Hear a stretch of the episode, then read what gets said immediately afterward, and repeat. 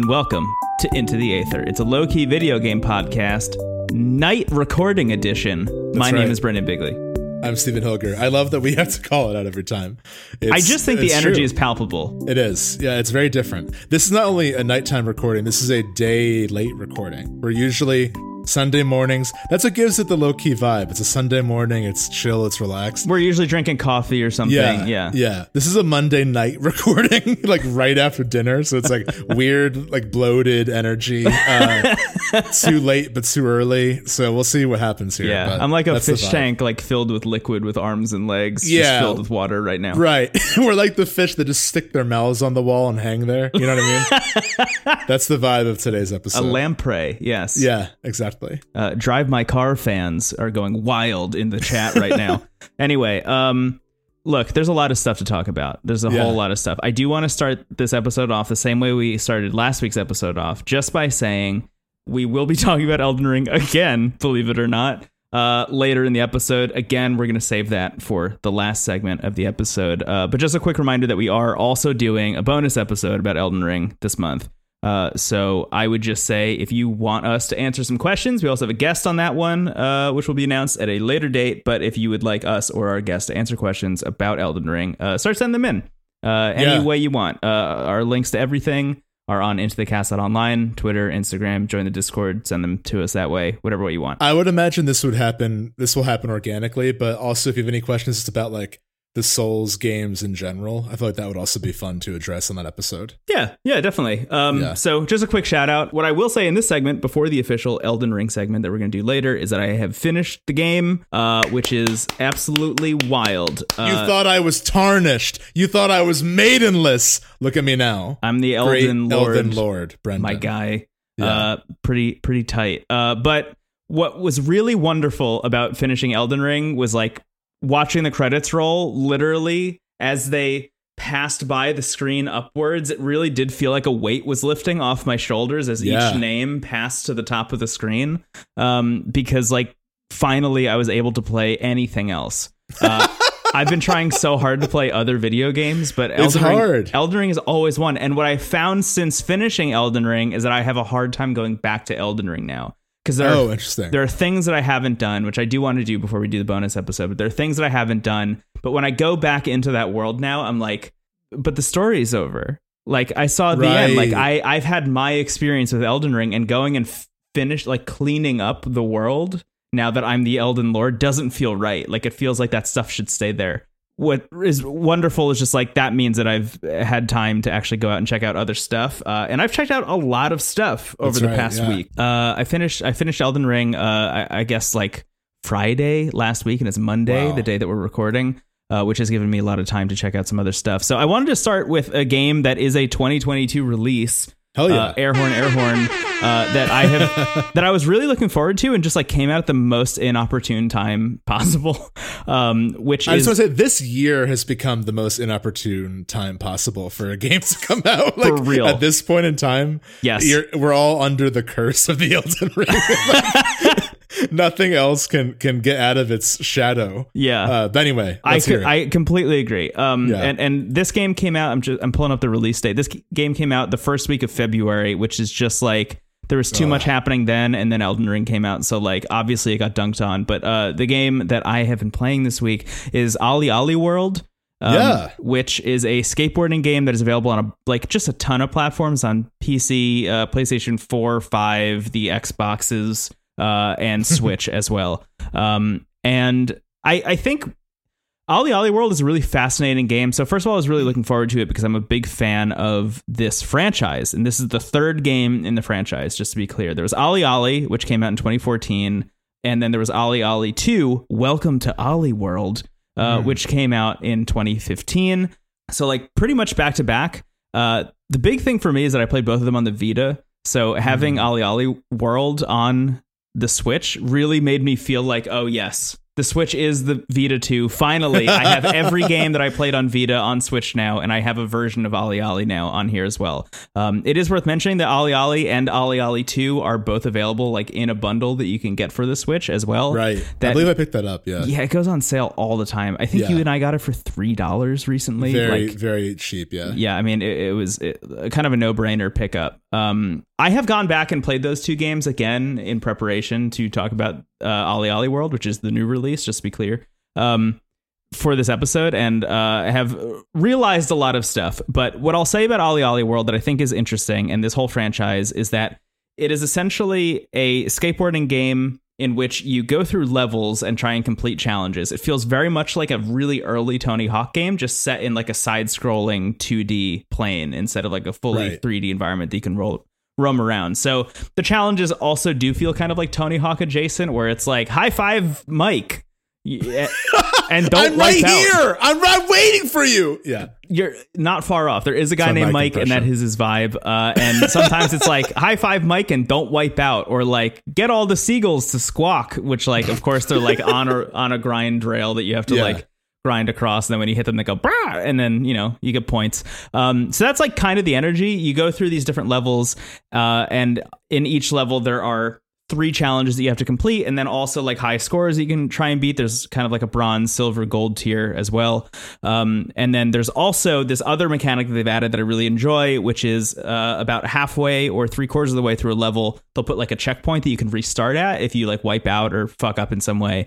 Um, and they will give you bonus points if you complete the whole level without needing to use a checkpoint at all which is cool. Um, so like completing a level in OlliOlli World consists of getting the highest score you can possibly get, doing the three challenges, and beating the level without uh, hitting a checkpoint, which is pretty cool. And then you move on to the next one. As long as you finish a level, you can move on to the next one. But like if you really want to be like a completionist about it, um, you can do that stuff, and you also get rewarded with, with a bunch of things, which I'll get into. That said, the gameplay hasn't really changed much between OlliOlli and OlliOlli Two and OlliOlli World, which I think is really interesting because as I mentioned before, OlliOlli came out in 2014, OlliOlli 2 came out in 2015, and then this one's coming out in 2022. So there's really no gap at all between 1 and 2, and then this huge gap for this third Yeah. game. And to me, this game feels so much like just kind of a reboot of this franchise. Strangely enough, the thing that I would compare it most to is Rocket League, in that Rocket League is the second game by Psyonix. The first game was called, I think, I think I'm getting this right, Super Awesome Rocket Powered Battle Cars. And it, and it was a. PlayStation 3 game that like 15 people enjoyed. Uh, it like was I think a commercial failure, uh, but a, a couple people got like really into it and started playing competitively and got like so into it and pushed the skill ceiling so high that it pushed Psyonix to think like if we change a little bit about this game and about this formula, we have a hit here because these people are going wild for it, which I think is like the most brilliant move you could possibly make is like Yeah. th- there are some people who have found the fun in this even though it wasn't like a full like a fully complete execution. And then they went back into the chamber fixed up the art tuned up the controls made the overall gameplay i think just like simpler in general. And then rocket league came out and obviously was a smash hit. Um, you know i think there's a lot to be said about it coming out on playstation plus that made it successful but like rocket league regardless of how it was released and distributed is an incredible game. Um, and and I think just goes to show that if you have a great idea through refinement and through revisiting that idea multiple times over years, you can have a successful product Yeah. by the end of it. Um, and that's very much what Ollie Ollie World feels like to me. Because Ollie Ollie and Ollie Ollie 2 are two games that I really, really enjoyed on the Vita. I thought they were really great. What I didn't realize until playing Ollie Ollie World is how fucking hard they were. They're like extremely difficult games. Uh, and and I the main thing about Ollie Ollie as a franchise that it's worth knowing is that you are not playing the game the same way you would like a Tony Hawk game. The way you're playing this game is you're pretty much always moving from left to right. The only things you have to worry about from like a controls perspective is you press the A button to push with your foot to like move to go fast. Outside of that, all actions and inputs are done via the analog sticks. So essentially, if you just like flick up on the analog stick, that's an ollie. If you flick down on the analog stick, that's a nollie, which is ollieing, but with your front foot instead of your back foot. um, if you flick left, you're doing a kick flip. If you're flipping to the right, you're doing a heel flip. Um, and then you know the diagonals will do like variations on those things, and that's essentially like how to lift yourself off of the ground. Alongside that, there's like advanced tricks, which is almost like a fighting game in a way, where it's like okay, push down on the analog stick and then rotate it in you know a counterclockwise degree, uh, you know counterclockwise or clockwise, and then based on where you lift up your thumb like where you've stopped rotating the analog stick is what kind of move you do. So like if you go down and then all the way around, like literally 360 degrees and, and stop where you started, you'll do like a full pop shove it, which like flips the board around entirely. So that's the left analog stick. The right analog stick is for grabs. So like when you're in the air, if you launch yourself off a ramp, when you're in the air, you can use the right analog stick to then like grab your board in different places. So that's complex by itself. OlliOlli and OlliOlli 2 also have this wild mechanic where to land any trick at all, you need to also press the A button again as soon as you land. And based on how close you are to the ground when you press A is how like well you landed that trick.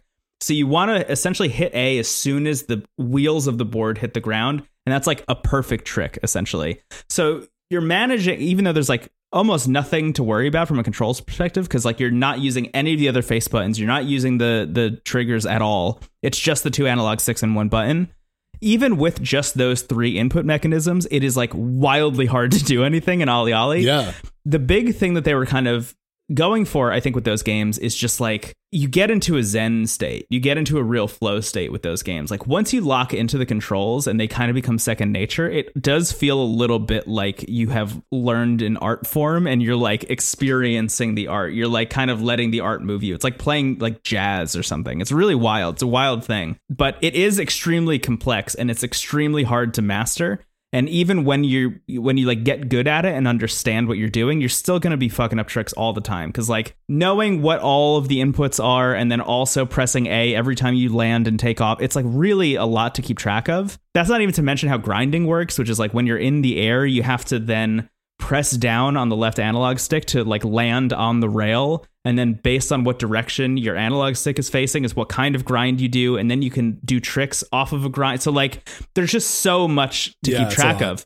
of OlliOlli and OlliOlli 2 are essentially set up in in ways where like you're just going from level to level and they're just giving you challenges and you're like a little pixel guy who has like a red hat on and a green shirt and you just like try your fucking best and like that's OlliOlli. It's just like essentially a score chase more than anything it is or more than it is anything else. OlliOlli World is like th- the ultimate refinement of that concept. OlliOlli World is so much more than just a sequel to these games to me. I I can't overstate how great this game is. I am like completely completely smitten by it. First of all, it's like the perfect salve after playing Elden Ring for 90 I was about something to say, hours. yeah. But outside of that, it's just like a joy. They've completely redone the art style. I would say it has kind of like a, a grimier version of what is like the current trend in like modern kids animation. You know, the like thing that was like popularized by Adventure Time and Steven Universe and things like that. Like that Gotcha. that style that I think a lot of people think is homogenous. I don't think it's really homogenous, but a lot of people will like look at that and say like, why is this everywhere? Ollie Ollie World kind of goes in that direction, but it's definitely more inspired by like skate culture than anything else. Um, so everything has a little bit more of like an ooze to it, which I really appreciate. Um, you create a character, which first of all is just like great to be able to do instead of this like really standard character that you had in Ollie Ollie and the sequel. Um, and your customization options are like pretty vast. And doing any of those challenges that I was mentioning before, that's like the three challenges in each level, uh, f- just finishing the level at all, getting the high score, like you know the the bronze, silver, and gold. Doing all of those things unlocks more customization options for your skater as well. Very cool, very good. I like it a lot. The story is like absolutely wild. Just the fact that there is one at all, but like they very much lean into how completely like bizarre skate culture can be. Um, and and I think they do it in a way that's like tongue in cheek and appreciative of it, which I appreciate instead of like trying to take it completely seriously, like a Tony Hawk's Underground or like American Wasteland or something that's like you found Skatopia. Like Chad Muska, I'm a huge fan. yeah, like that kind exactly. of stuff. Um, this is this is kind of a more tongue in cheek version of it. So like instead of Skatopia, this world is called Radlandia, uh, and it was founded by five skate gods. One of them is like an ice cream cone that came alive. The other one is like essentially like a glowing prism of light. Uh, it's great. I mean, So this is also Elden Ring, then I guess. yes, this is. Elden Ring. That's why I like it so much. yeah. Um, but essentially, you have five worlds, and it is literally. I didn't even realize this. I didn't clock this until like a couple hours in, but it is literally set up like a Super Mario World kind of Oh, cool. experience. So you start off in like the first uh, skate gods realm that they set up. The, the whole idea is that they they each set up a realm that like encapsulates how they enjoy skating. So as you make your way through the different areas, you experience different versions of skating. So the first one is a lot of just like grinding on rails and doing like really short jumps and like linking huge combos together. Is like the whole first area. It's like on a boardwalk essentially by the ocean. The second one is in a forest and involves a lot of like wall rides and like starting to go off like bigger ramps and doing more grabs and things like that. And as you make your way through, you kind of experience different versions of skating, all using these mechanics, which as I was mentioning before, are like really complex in OlliOlli and OlliOlli 2, but they make one extremely fucking brilliant change in this game that I think makes it so approachable and so much better than the first two that going back and playing the first two, I was like, I, I would never play these ever again, I think, because this is so much better. And it's just removing the need to press the A button when you land a trick oh, perfect. Yeah. that one change by itself makes this game so much more fun. It's unbelievable. It took me a while to realize w- why I was clicking with this game so hard, and I was like, "Well, I really liked OlliOlli on the Vita. I guess it's just like I'm back in the swing of things." And then I went back to play those two just to like see what was different because I was like, "I like this way more than those two. and I and I couldn't figure out why. And then as soon as I went through the tutorial of OlliOlli and they were like, press A to land a trick, I was like, oh, this sucked actually. this was awful. Yeah. Uh, and you know what? Uh, that makes Ollie Ollie World like I think like the perfect refinement and reboot of that vision. I think they knew that they had something really strong on their hands, um, and have since gone on to like make not only the most like approachable version of it from a mechanic standpoint, but the most approachable version of it from like an aesthetic standpoint as well. Because essentially, what you're doing is just like making your way through these levels, doing as many of the challenges and getting as many high scores as you want, but you don't really need to to keep progressing and seeing more stuff. And the music is unbelievable. The music is so so good. The soundtrack that they've compiled is amazing, and I didn't even realize that. I just assumed that like I was starting to hear the tracks looping, but they have different tracks for each of the different worlds that you go through, so they're all kind of like suited to the space that you're in, and they're all amazing.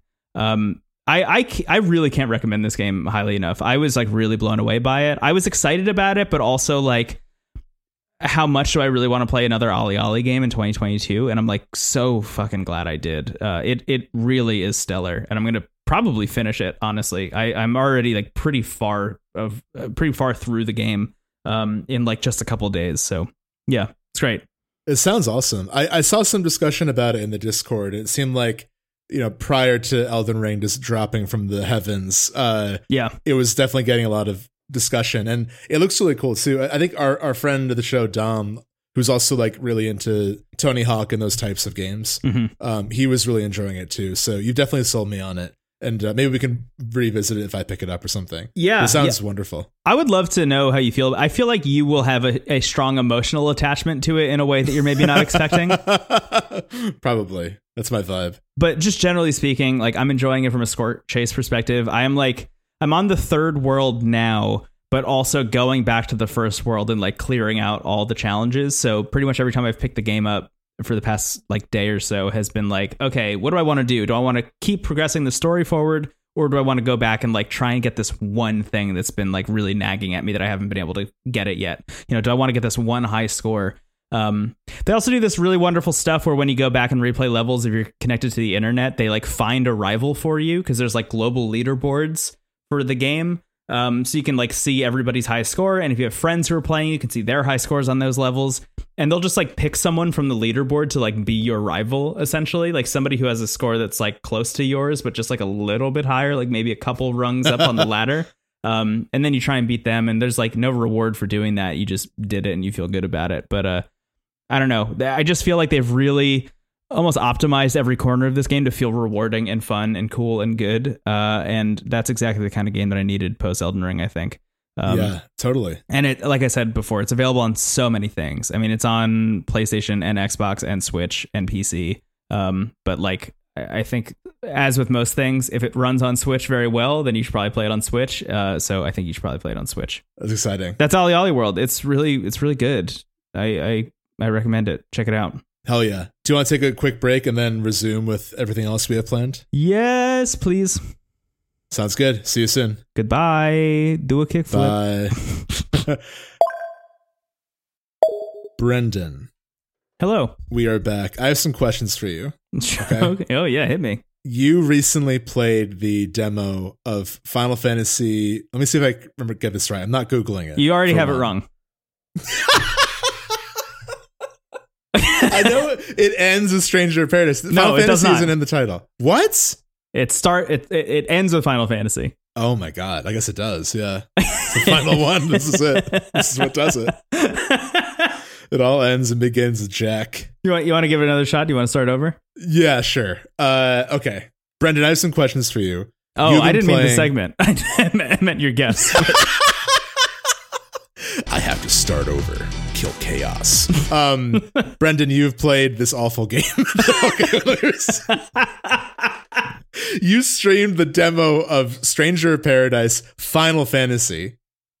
Is that it? Origins? Yes, there you go. Ding ding ding. Okay. The crowd God. goes wild. Stranger Paradise Final Fantasy Origins. You streamed it. The demo is out. I don't know if it's awful. I haven't played it, but you have. And I watched the stream and it was I I know we I know we we we carry cats with us. We we, we harbor that energy. We're kind of like a vessel for whatever Cats 2019 will eventually become. I say that because I have truly not felt that dark recess of my brain like tingle with with mm-hmm. with like I don't want to say excitement, but like just like, oh, I'm awake again. This is the part of your brain you don't need, yeah. but it's now turning on like an old car. It's like shooting out like weird thoughts and emotions. I had that feeling while watching your stream of of Stranger of Paradise, and, and I need to know what's up because I'm so morbidly curious, and I'm very open for it. I mean, it's hard to say this after watching it. To be completely candid, like no jokes, all, all jokes aside, but I'm I'm open to it maybe being interesting in some way, but I just need to know like what's going on here because it it seems more like a mystery than an actual game. Yeah. Okay. So uh, I guess just a quick shout out at the top because we we've been doing this for the past couple episodes, but we've been making a lot of stuff on the internet. You can watch this uh, on our YouTube. It's on youtube.com slash into the cast. It is one of the wildest demos I played for a game ever in my life. uh, I look the whole conceit of this show is we only talk about stuff that we like on it. So yeah. I want I want to yes. be clear up front that I did not have a great time playing the Stranger of Paradise demo. However, there is that same part of my brain that you're referring to yeah. That that Cats 2019 chrysalis that will one day emerge into something is really fascinated by this game. It feels like a hot mess in the same way that like Kingdom Hearts 3 did to me. Kingdom Hearts 3 is a game that I think you and I uh, I have like really strong associations with because we sure. at one point recorded two episodes of this podcast back to back about Kingdom Hearts 1, 2, and Birth by Sleep in the lead up to Kingdom Hearts 3 coming out. And Which was a Hearts... joy. It was so fun to do that. I Great to do that. regret anything. Yeah. But we did absolutely back ourselves into a corner. We were like we were like animals backed into a corner with Kingdom Hearts 3 threatening us. Um, and we needed to record an episode of Kingdom Hearts 3, even though I think you and yeah. I found it to be less than. Um, yeah, it was disappointing. But I mean, you know, I, I think there was still and this is saying something. I think Kingdom Hearts 3 was still grounded in some reality compared to Stranger of Paradise. Like it's a little bit, yeah. But I know what you mean. I know. I know what I was going to say was, I, I, think even though I did not, uh, enjoy Kingdom Hearts 3 on the level that I wanted to, and I would even go as far as saying I don't think it's a very good game. I still Sure. did really enjoy a lot of my time with it. There's still a lot of fun to be had there because it is like completely off the wall and so Of course. and trying to tie up so many bizarre loose ends from like mobile games and Game Boy Advance spin-offs and Nintendo DS spin-offs and like it's just it's wrapping up a hundred stories all at once. Remember what Datasora said? No, I don't remember. I don't what remember what Datasora Datasaurus said. Uh, I especially don't remember what Datasaurus said in the in canon version of the orchestration that happened live once in Tokyo Music Hall. Like those bits of story do not need to be wrapped up in this game. Uh-huh. That energy is so palpable in Stranger Paradise. It Yes. is it is a completely bizarre thing. So I, I guess just to like fill in a blank, if you haven't heard about this, I think we've talked about it on the show before, but just like completely level setting, it is essentially a prequel to Final Fantasy One is the idea, or it takes place at the same time as Final Fantasy One, or is somehow related to Final Fantasy One. Yeah. So what what happened with that was the the first trailer. Uh, it wasn't revealed who Jack, the protagonist, was, hmm and people very quickly figured out that he's gonna end up being Garland. This is like Yeah. Star Wars prequels on how Jack becomes the villain of Final Fantasy One. Mhm. So like once people figure that out, like right away, Nomura was basically okay, cool. Now everyone knows, so we're just gonna like accept that and include that in all the marketing. His name is Jack Garland, I think, uh, and I'm pretty sure the the plot of Final Fantasy One, which is like pretty loose, like the actual like I, I've only played the Pixel remaster, but even then, the plot is largely like just sort of in the background because so much of that game is like exploring and kind of just figuring stuff out in like an NES way. hmm Um, so this game's story is supposed to be like an origin story of the villain and sort of like a weird reflection of like the Final Fantasy one, like four chosen warriors with the crystals or whatever. Yeah. Um, Which I think on the surface is a cool idea. Especially totally, yeah, to, to take a look back at at this franchise that has been going on for this long and to like re-examine you know I, I would say the more tropey elements and like find a new way to to retell that story is like a cool concept um it's also uh, like from a game design perspective it's designed by team ninja who are known for making like incredibly dense games uh you and i have talked about some of them i think Nioh 2 being the one that you and i like the most um when we when we both played that for the show at one point yeah. um, so Team Ninja, like pretty high pedigree for making good stuff. The thing about this game is that I I just think from like a narrative perspective, the pacing is like completely off the wall. It's like not it's not even real. It's not pacing. Like it's it's anti-pacing in a way, which I think is the thing that's activating the Cats 2019 centers of both of our brains in a way because the way this game jumps around uh, just to be clear the demo is like all square enix demos the beginning of the game and then when you get to the end of it if you buy the full release you can carry over your save file from the demo into the full game.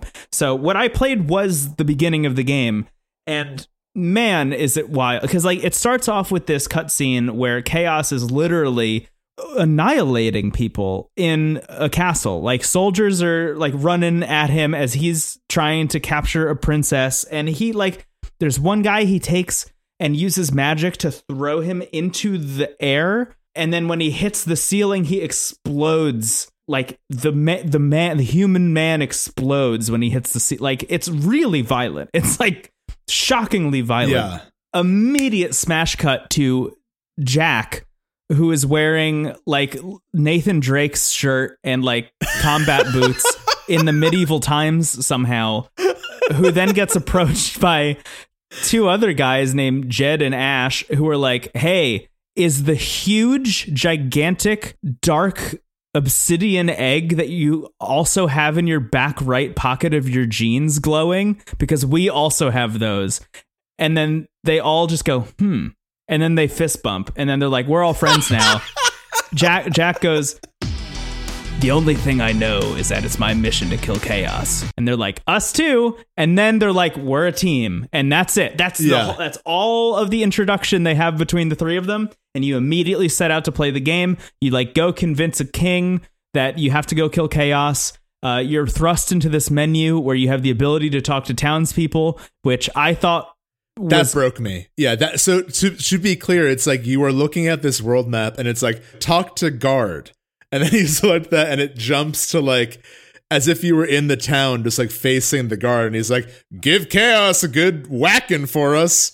Uh and then it then you go to the next one and it's like good luck out there and like that like there's there's nothing else. It's it's the dialogue you would get if you just talked to those characters in passing as Right. if you were like, exploring the town. yes. But To be clear, you're not exploring the town. You're choosing from a list Yes. of people to talk to. You're not actually running around a space and having conversations with people, which is so strange. So there's that. And then immediately you and your team are thrust into Chaos's castle, where you're then making your way through trying to find Chaos and kill them. Um, and that is where I would say the bulk of the actual game is because that is where you're doing, you know, combat. Um, and combat is, I think, I think interesting. I was having a, I was having a strange time with it. Um, I was playing on easy mode when I was doing the stream. Uh, I I'll, I will probably bump it up if I continue playing through the demo. Which, just to be clear, I've not picked it up since playing the demo, but I I'm considering doing it again, uh, and I'll get to why later. But um, I think in easy mode, it was like it was just like actually maybe too easy. Like it, it was. I, I feel like I was just like annihilating people in a way, uh, in the way that chaos was in the opening cutscene. I would say maybe, uh, which is on brand for Jack Garland. Yeah, Yeah. exactly. Um, but the way it works is, uh, I would say, kind of like a Team Ninja meets Kingdom Hearts game in a weird way, where like it kind of has that Nioh 2 Soulsy influence to it. Um, but you're also like warping around the screen using all these wild abilities like in Kingdom Hearts. I think I think one of the stronger uh, mechanic additions that they have is this ability to like block all attacks. You have this you have this move that just like throws up a shield in front of you. So like magical abilities or melee abilities doesn't really matter. If you can block an attack, you can immediately do like a parry and riposte kind of thing. Um, which again, after playing something like Elden Ring, which is so tight and so intentional about moves like that, um, having one that is like completely throw caution in the wind. We just want you to look cool. We actually don't care if it's like if it makes sense that you're doing all this stuff, we just want it to look sick as hell. So when you press the guard button, we immediately want you to do the cool thing that's followed by that, and they give you a lot of leeway. I think that that's nice, actually. I think that that's like it's nice to have something that freeing uh, in, in a way. But the where the weirdness lies for me is this like constant swapping between abilities and gear and loot because it almost feels like they're going after like a Diablo thing where like all the enemies that you beat are dropping new weapons and new pieces of clothing and new armor sets and stuff like that. Uh, and you can like go into the menu at all times and equip all of these different specific like boots, gloves, shirt, pants, helmet, weapon, uh, offhand weapon, alternate set of weapons if you want, uh, different versions of magic, etc. for every character. Uh, which means that you spend a lot of this time in the menus instead of actually playing the game, which I thought was really strange. So my cadence of playing the demo was like take out three villains, like take out three enemies in the world, sit in a menu and equip stuff. Go take out more enemies in the world, sit in a menu and equip stuff. Oh Until God. somebody in chat pointed out there's just like an optimize loadout button. At which in at which point I was like, okay, that's all I'm gonna do now. I'm just gonna optimize loadout. But what that means is that all my characters look fucking ridiculous as we're walking through this cave. And then, you know, in a like serious cutscene where they come face to face with chaos, it's like so they look like idiots. They look I mean, that so adds dumb. to it though. Yeah. I okay. yes. Here we go. All of this having been said, I think the game. I, I don't think the game is good, but I do think the game is camp, and I think I will probably play it because of that. I do think this has a Cats 2019 element where, like, I think it might actually be worth experiencing. This is extremely aided by the fact that reviews dropped for this game today and are wildly all over the map. But but there are some people who are effusive about it and are like, this game is complete nonsense, and I love it for that reason. that is like the exact kind of energy that you and I bring to a lot of our a lot of the media that we consume. Sure. So it almost does feel tailor made for us. This this was a game that I had absolutely no interest in when they first announced it, and over time, it's like it's actually so silly that I feel like it it must be self aware and must be leaning into the camp because like the scene where Jack meets Chaos, which is like famous at this point, Right. where he ends the conversation by blaring Limp Bizkit out of his cell phone. there's a moment right before the tutorial starts in the demo where uh, it hard cuts to to Jack waking up in a field to Frank Sinatra while you do the tutorial. like I I don't understand where these choices are coming from, but they all aid this greater sense of like they knew that this was stupid and they love that it's stupid. I And- can't tell. I don't think we'll ever truly know. Like I think like it's either it's either self-aware or it's so not aware that it has gone around the other way. Cuz like I honestly for in those moments like Frank Sinatra in a field and the bullshit scene that's incredible. Like no matter what the intention was, those are great moments. The bulk of it just seems kind of like nauseating. Like it's it's so off-putting to see like an angry man in Gap talking to a king. It's like my brain like splits and just runs in different directions. And like I the the the bulk of the scenes like in between those moments like there's a scene where okay, I have to get it. But there's Yeah, a scene right? in the This is beginning. There's a scene in the beginning where they're like, "Oh, look at that scar on Jack's face," and he goes, eh, "Nothing a bit of spit won't fix." And then there's like a recurring gag about spit being a medicine. It's like, what is happening? Yeah, the- the- watching? the the actual plot before that sequence too is that the three of them met. They all decided that they had these cool jewels in their back right pocket of their Gap jeans, and then they went to go try and convince the king to fight chaos. And the king said, "I need you to go kill some other monsters first. And then instead of you doing that, because it's a video game, so of course the king would be saying that, so you could go do a couple of tutorial Right. quests and get that under your belt. They time jump to when the three of them have finished killing all the monsters in a far off land and are on a boat back to go talk to the king and say, now it's time to kill chaos. So the first actual gameplay sequence is you going to kill chaos instead of this literal side quest that they expound upon in dialogue. That's what I'm talking about from a pacing perspective. It is like, it's so completely wrong that I. that I I almost feel like there's an excitement to it because I have no idea what could possibly happen in this video Right. game. There's no. There are no rules. It's truly chaos. I don't want to talk about this too much because I, I have a feeling, wink, wink, nudge, nudge, that you and I will talk about this eventually. But it Sure. reminds me a lot of one of the main complaints about Dark Souls 2 versus Dark Souls 1, uh-huh. where it just bear with me. Too much nu metal. Yeah. Too, yeah, mu- yeah, too much Limp Bizkit.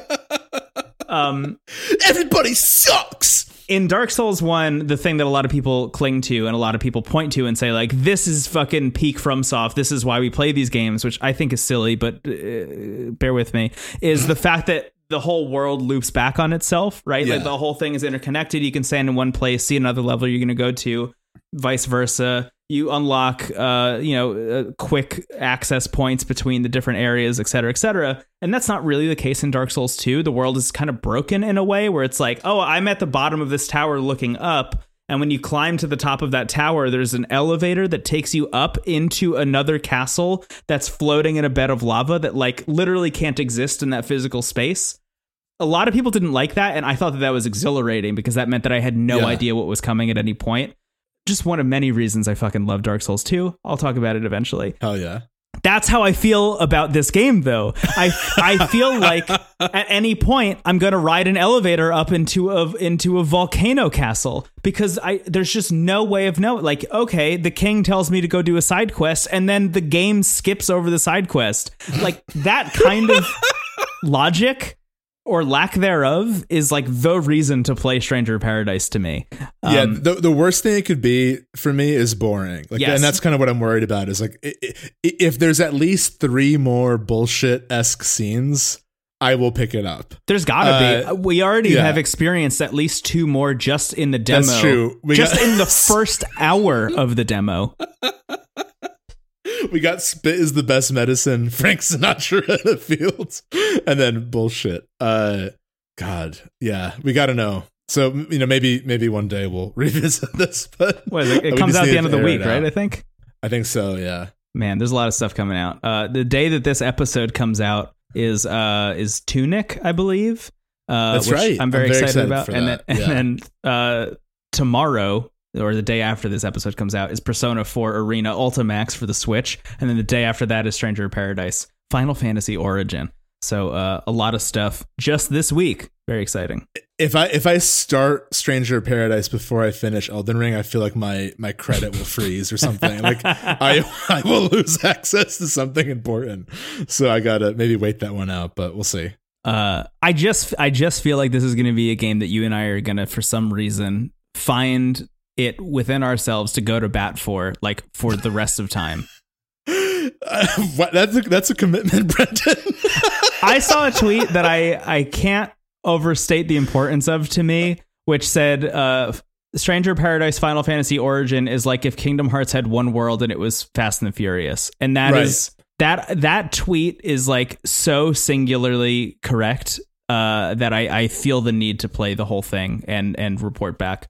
We will see. I'm not I'm not quite ready to go to bat for Jack yet, but maybe one day I'll wake up and in my dad jeans pocket I'll feel a weird vibrating dark crystal and know that I found my friends. How do they not understand that they're the villains with their dark glowing crystal? I found this bloody skull in my apartment. Do you have one too?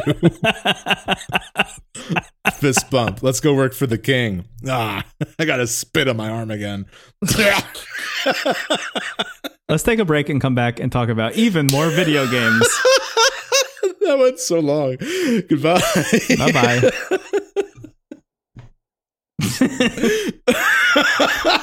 Ugh. I need, I'm like infected now. I need to know more. okay. Brendan, it was very difficult putting Stranger of Paradise, Final Fantasy Origins in the middle of an episode because I feel like I, I feel like I've been thrown upside down. Yeah. and I, I I can't think about other things anymore. But I will I will say that we are covering the full spectrum of human emotion on this episode of the podcast. That's the four humors. Yeah. We had the whatever the biles represent. You know what I mean? Anyway, I've been playing some video games too. They're the same ones from last week. I unfortunately haven't had a lot of time to play anything new for the show this week, but I have I'm about halfway through Triangles, Project Triangle, Project Triangle Strategy. I'm halfway through Triangle Strategy and obviously been playing a lot of Elden Ring. Just a quick update on on Triangle Strategy. Uh, it's really good. It's been really fun. it's it's the one game that somehow has managed to like be my companion piece to Elden Ring, which is again, it's high praise. I it's also been fun to talk in the Discord about that game because there is that element of like, what did you choose on this path? Like there's so many now that I'm halfway through, I can see the game is like a visual flowchart of like when you deviated from a certain course. And like the amount of replayability just from that seems to be pretty high because like you could go down the same path but then do like the next decision differently or Mm. vice versa. And sometimes there are even choices to make like in a battle. Um, without spoiling, there's a battle where there's kind of a shortcut to victory, but it's sort of something you'll have to ask yourself if you want to do. And I've been really enjoying it. I mean, pretty much everything I've said before still stands. Like it's really like, the tactics are the star of it. There's still the issue of like the proportionality of cutscenes to battles to scales of conviction scenes. I've also run into some issues with the exploration phase. There's a point I was at where like so there's there's another part of it where you're just like kind of exploring a town and looking for information, Yeah. talking to people. You have an opportunity there to like find items, level up your scales of conviction in some way because there'll usually be a character to two to talk to and you can choose like dialogue options that will strengthen uh, one of your three convictions. But there was a point where like I was tasked with finding evidence against a character, and the game, ninety nine percent of this game is so clearly telegraphed. Like the game does a great job of like teaching you what the rules are, how to play, what options you have, and it just goes full 1992 in like one mission. Like I had like the the way in which I was to find evidence and the way in which I was supposed to deliver that evidence was like baffling. Like I Hmm. actually I found the evidence and then it got to the scene where I had to deliver it and Serenoa was like, I don't know. I was like, "Oh, we found it. Um so so there's a little bit of tension there. It's not it's not like a deal breaker or anything, but I have like run into that a couple times from what I've gathered talking to people in the Discord about it. It seems like that's like a standout moment that's kind of strange. Mm. But uh, it's been cool to see the cast grow mechanically. I, I'm at a point where most of my characters I've been able to advance in their class and I'm seeing like the full potential of a lot of units and like using different units and all the maps are really cool and all the different ways that victory is required is really well done. Mm. So I'm I'm pretty solidified on this game at least for the tactics being like one of the best. I think it truly like somehow pulled off being this amalgamation of like every good tactics game. Um the story also gets more compelling, though I have to say and I don't really know if I have like a definitive answer or take on this, but the game is largely about making very gray decisions. Like whenever there's a branching path, there's usually not like a good choice. Mm. Um, and even even if there is something that resembles a good choice, it's usually naive in some way. But I just reached a choice recently where I was like, it is almost fucked up. This is even a choice, and I, I've started to like be a little put off by that element. Like I, I sometimes wonder, and it's hard to say because I'm not against like a piece of media going to dark places, but and I wonder if this was intentional. I wonder if this was like the moment where you could really drive a wedge in the party if you like chose one thing. Or actually, you don't get to choose. You have to go with whatever the party votes with. But I was like, I cannot believe my comrades here are like some of them are That like any of them are advocating for this yeah, thing. I'm like, I'm like, I've just lost like all respect for three and a half of my party mates. Anna was undecided; she gets a pass. Um, Oof. but uh, even still, but like, so that's that's a little bit troubling for me. Again, it's not something that I, I necessarily like think is a bad move. I think it's like in line with what the game has been doing but sometimes i wonder I, I guess i just like there's a couple angles to this where like one is like there's there's a tricky balancing act in like role playing games where there's an option that is broadcasted as being evil Mhm. or a route that is like really fucked up morally Yeah. um and it's like okay the story could be interesting if these characters like have to navigate through this but but as the player like why am i being put it's it's it, it i don't know it like it feels like it crosses a little bit of a line for me. And i'm not sure like how to really comment on that without explain like i don't want to spoil what the decision is. Um but i do think that role-playing games often have that task. I mean even like something like mass effect where there are some decisions in that game that are like clearly amoral or there are some things shepard could say that are kind of wild and it goes to like okay am i am i role playing as a character am i just sort of seeing what would happen if i did this Mm. and ultimately i think a lot of role playing games benefit from having that wide scope um but sometimes it's like what are we accomplishing by even like having this as an option you Yeah, know like sometimes right. i have to ask myself that question of like why can i blow up a town in fallout 3 like what's accomplished by this Yes. um other than just like oh you can be evil like i think that that's Right. like that's kind of a novelty to be like you could be good or bad um you know we talked about fable a while ago with our friend adam and like that game is so cartoony that it kind of works because it's like Hmm. you know you can either like do the main plot or burn down a town or whatever it's like it's, Right. it's so night and day that it's like almost camp um but triangle strategy is is I I think and this kind of goes into It's trying to be my- more grounded. it's trying to be more grounded and i think like moments like that it comes off like kind of tonally inconsistent because Mm. there's there's already this sort of like you know there, there's this melodrama that has kind of like cut the tension in a lot of moments but then there are these these chapters that go into like really really heavy stuff and i don't know sometimes if it's like handled as responsibly as it could be Yeah. all that to say, I do think that like the story becomes more interesting as you go through, and I think the the number of cutscenes works more as you go further in because like it's less world building and more action. Yeah. But even Oh, still, that makes like, sense. I, I think what's funny too is they also add so there's you know character stories where you end up recruiting new characters for your team, but they also have like Fire Emblem support scenes that unlock at some point Right. but they're all flashbacks, which I think is hilarious. Like every single one of them is a character at camp being like, "This reminds me of that day three years ago," and then it's a flashback. it's like, why is there like a? And that kind of goes into the strange like regimented division of the game where it's like, this is the cutscene.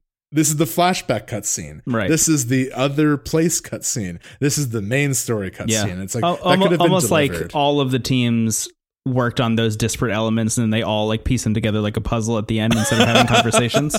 Yeah, exactly. So yeah. all that to say, like as a as a full package, I think it's definitely way more successful than than Octopath was at like delivering on what was promised. I and I think that like this team has clearly shown they know how to design a game mechanically, and like the music is great. Like I really would recommend this game to any fan of tactics or people who want to get into the genre.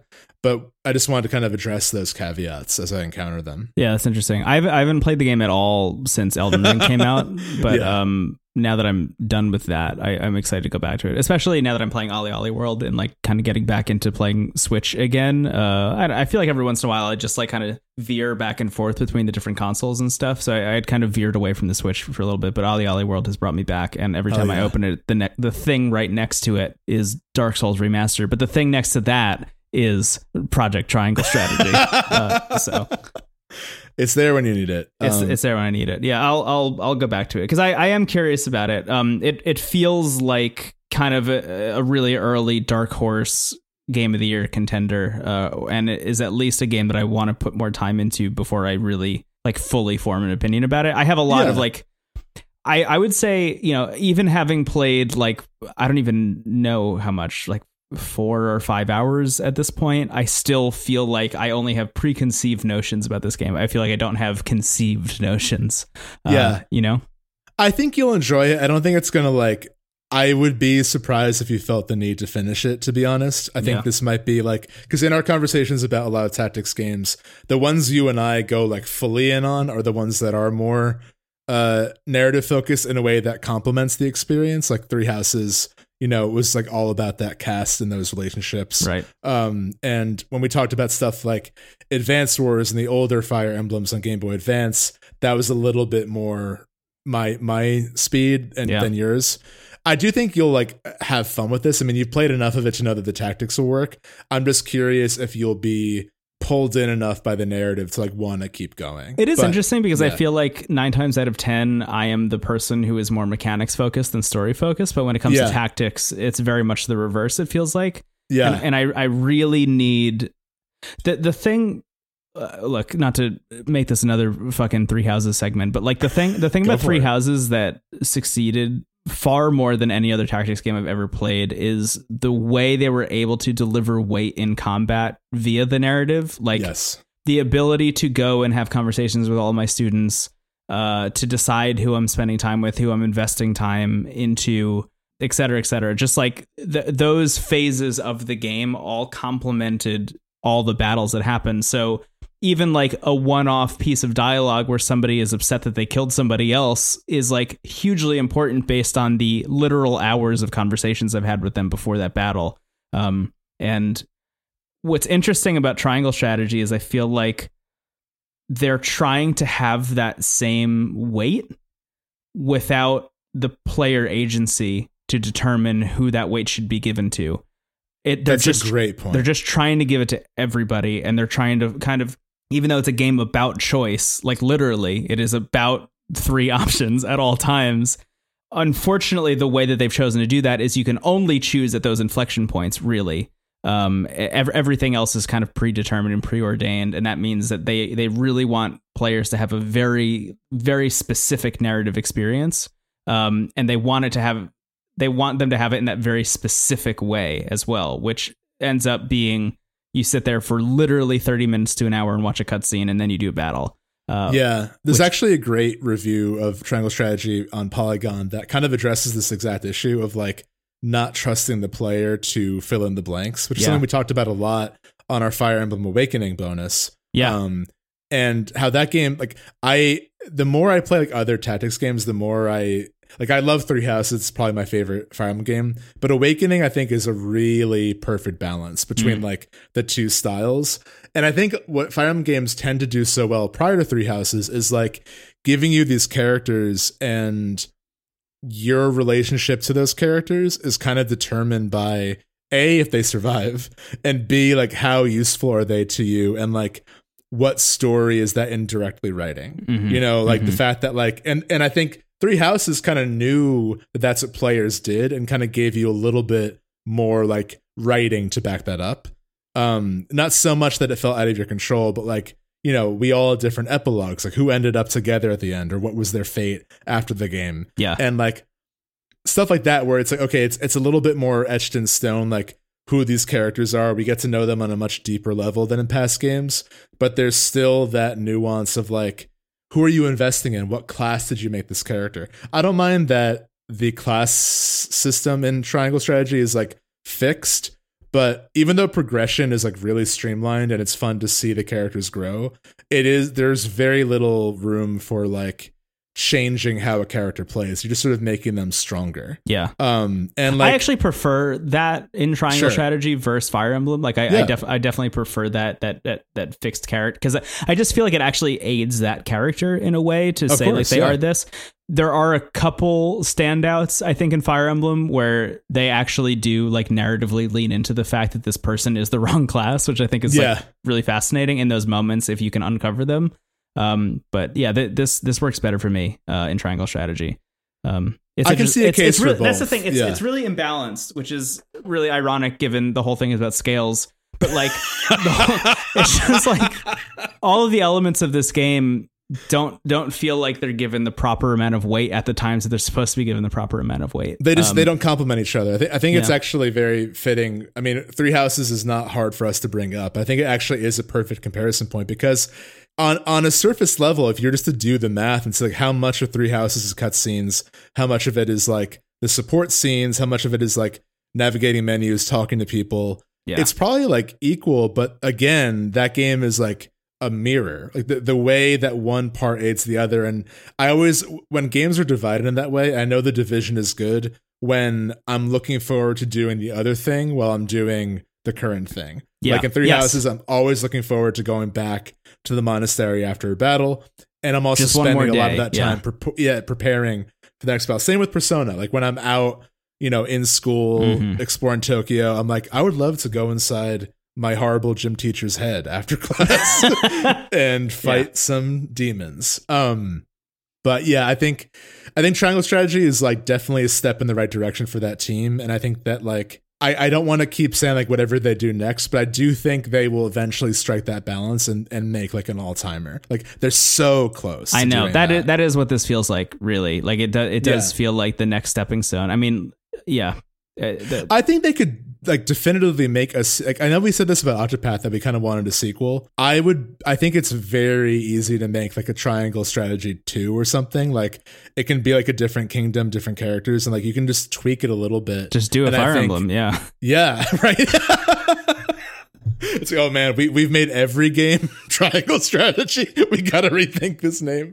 Um, but uh, yeah, I- think I think that uh, as it stands, it's still a great time. And I've been seeing in the Discord some people are already on New Game Plus, and that seems like a fun experience. So Cool. yeah, I, I will, I will, I will report back on it. And I, I think it's, I mean, it's so early in the year, but I, I think it's definitely like on that list of like these are games that we loved this year and may or may not make the list at the end of the year. So we'll yeah. see. Interesting. Triangle Strategy. Uh, it's available for Nintendo Switch. I hope that it's PC port eventually. That's what happened with Octopath. It eventually got on other things. Yeah, yeah. like uh, Octopath well. made it to Xbox and PC. Yeah, I don't know about PlayStation, but it's definitely out on those other two that I mentioned. Uh, I imagine the same will happen with Triangle Yeah. Strategy. Okay, let's take a break and then come back and talk about even more video games. Does that sound good to you? Sounds good to me. Okay, goodbye. Bye. Welcome back to the Hello. podcast. So th- this is a heavier thing to talk about, uh, and uh, just want to make that clear up front. I look, I don't have like the expertise or like truly even the knowledge to talk like I think authoritatively about this, but like th- there's a war happening uh, at the moment, and it's objectively terrible. Generally speaking, I I, th- I think it's it's worth uh, giving your money to the people of Ukraine to help them out of this like really truly heinous horrible thing that's happening to them. Um, Yeah. and itch.io, who we talked about before, um, has put together a bundle uh, for the people of Ukraine where they're raising money for the people of Ukraine. Um, and if you buy this bundle, which I think is ten dollars, uh, is like the entry price, um, you get something. I think it's nine hundred and ninety-two games right now. Um, and I can't recommend doing it enough. Um, unfortunately, a- as of the day this episode comes out, I think there's only two days left to back it. So if you're hearing this the day this episode comes out, I implore you to do that as quickly as possible. Um, but I just wanted to talk about a couple games that are in here. Of course. Just because, like, A, I've been playing them and I think they're great and I want to talk about them. And B, just I think it's worth highlighting some stuff. Uh, if that incentivizes even one extra person to back this bundle, then that's worth it. Um, Of course. So I'll say on a top level, there are a bunch of like larger games that are extremely worth shouting out. Some we've talked about on the show before, some we haven't, but are like kind of bigger indie games that I think are worth highlighting. Uh, Skatebird, for example, is in here. Um, Crosscode, which is a game you and I really loved, Oh, is in here. Kingdom Two Crowns is a game that I just played and talked about on the show recently. Yeah. Uh, is in here. Wandersong is really wonderful and is in here. Um, Super Hot is in here. All of the Thunder Lotus games, I think, except for Spiritfarer. So uh, that's Jotun and Sundered. Um, are both in here, which are both really cool. Uh, Short Hike, Baba's You. There's like a lot of really good stuff in here. Celeste is in here. Minute just like a lot of hits, you know, a lot of games that you and I extremely love. A Mortician's Tale, which you talked about on the show, Yeah. Towerfall. I mean, again, a lot of really good stuff. Um, I wanted to highlight a couple of the smaller games that I thought were really great that I've been playing recently. Because whenever there's a big bundle like this, I'm always really interested in like the stuff that just kind of catches my eye as I'm scrolling through literally a list of 1,000 games and, and see how I feel about them. Um, so I played a lot of stuff and I have picked out four games uh, that I want to talk about pretty quickly. Uh, it's worth mentioning all the games I'm about to talk about are available on PC and Mac at least. I will also shout out some of the ones that are available for mobile. Um, but anyway, this game uh, I played it on Mac. It's called Self Checkout Unlimited. It's a game about uh, exploring an empty shopping mall in the 90s, and I'll just say that uh, it is a game that you might think is a horror game, but is not. Uh, just think a lot about what the title of the game is before you play it. Uh, and I, I recommend having only that information when you go to play it. It takes like maybe an hour, hour and a half to play the whole thing. I think maybe even less. I, I wasn't timing myself, so I'm not really sure, but I think it was only like an hour. It's Yeah. really good, uh, and I recommend checking it out. You'll have a good time, uh, although some of the puzzles are actually more difficult than I was expecting them to be, uh, which is maybe why it took me longer than it should have. So that's Self Checkout Unlimited. It's great. Another one, this one is available for mobile as well. Uh, it's called Swim Out. I actually ended up buying this one on my phone as well. I played a little bit of it on Mac and was like, I would like to have this in my bed or in a chair. Uh, that isn't the one in front of my computer. Uh, so I played this game as well uh, on my phone. It's essentially, uh, you know, those classic uh, puzzle games where you have to like move a red car out of a parking lot and like you have to move all of the other cars in the parking lot like back and forth. I had like a physical version of that Yes. as a kid. Was it uh was it called Gridlock? Yes, it called something? Gridlock. Yes. Yeah. yeah, yeah. I love that game. It's very similar to. Gridlock in a way, um, but you are a swimmer in a pool in what I, I would say the late the late 1910s to like early 1920s New York City. It, it has an extremely strong aesthetic that I really really appreciate. I like it a lot. Whenever you swim in a direction, all the other people in the pool will swim in a direction that is like telegraphed by the way that they're facing at the time. So the game kind of starts off very simply, where it's like just make your way through this kind of like maze of other swimmers. If you and a swimmer occupy the same space, the lifeguard uh, blares their whistle, and then you have to get out of the pool, um, and you have to start again. so uh, that's kind of how the game starts, and then they start adding more mechanics to it, um, which I really appreciate. Uh, they they get into some stuff where like, uh, oh, they have a beach ball that they add, and then when you get the beach ball, you can throw it at another swimmer, and they'll stop swimming so, because they're like, ow, you hit me in the face with a beach ball, and then they stop swimming for like one or two moves. So then you can swim around them. And it's just like a very good, well executed puzzle game where everything kind of stacks up on top of one another. Uh, and they just keep introducing mechanics until it's over. It's really great. It's called Swim Out. That's awesome. Big recommend on that one. The next one I want to talk about is, uh, I think, one that you would like a lot. So I kind of don't want to say too much about it to Oh, wow. you. Um, a lot of these, as, as you can tell, are like games that kind of require uh, not not a lot of uh, preamble. I would say, uh, Yeah. but this one is called Adventure for a Bit. so, oh, that title really got to me. It's a really good title. yeah. Essentially, you are you're a person who's using a computer um, that is controlled by an AI named Bit. Oh, cool. And Bit's whole deal is that they are an AI that is made for just generating like really beautiful like virtual worlds. Their whole goal as an AI is to create quote unquote the perfect world and they need your help to create that world. So essentially they create a world, you get dropped into that world and you have like a you know, you could like move around with WASD and, and the mouse and you can jump up really high in the air like you have superpowers. Whenever you want, you can stop that world and you can rate it in a bunch of different ways. It's like, oh, do I want it to be curvier? Do I want it to be more mountainous? Do I want it to be more colorful? Things like that. And over the course of the game, you and Bit will help each other create uh, the perfect world. And uh, maybe you'll learn something along the way. And uh, it's really nice. It takes like maybe 20 minutes total. Oh, wow. And uh, I really, really, really liked it. Uh, so are each of the worlds like set or are they procedurally generated? they're all procedurally generated. That's the whole wow, thing. Yeah, that's yeah. so cool. But I mean, they're to be very clear, they're very simple. I mean, it's literally Right. like the whole sky is orange, and then there's a bunch of like sh- weird purple spikes shooting out of the ground. You can't really walk at all. Uh, and then when you get when you get into the like ranking, you could be like, I wish it was less spiky, and then they'll be like, Yeah, it should be less spiky. One world this has a red sky and it's full of mushrooms and sleeping dragons, and you're Yeah. like, huh, Yeah, not the e- perfect world. even that is like more detail than you get in these worlds. Like the worlds are literally like just terrain and what color is the sky. Um, at one point they had stars, and like that's the most detail you get in a place. That that was even maybe too much uh, of a spoiler. Reel it back in, Ben. No stars here. I don't want to see stars. Uh, but that's called Adventure for a bit. I think it's really nice. It's a really touching game. Yeah. Um, I, I, I had a really good time with it. And the last one I want to shout out that I just am like madly, madly in love with that I think you would like a lot as well is called Gun Rounds, um, which is a turn-based roguelike uh, that is available on mobile as well. This is another one that I started playing for like five minutes, having gotten it in the bundle, and was like, I really, really want this on my iPhone, like stat.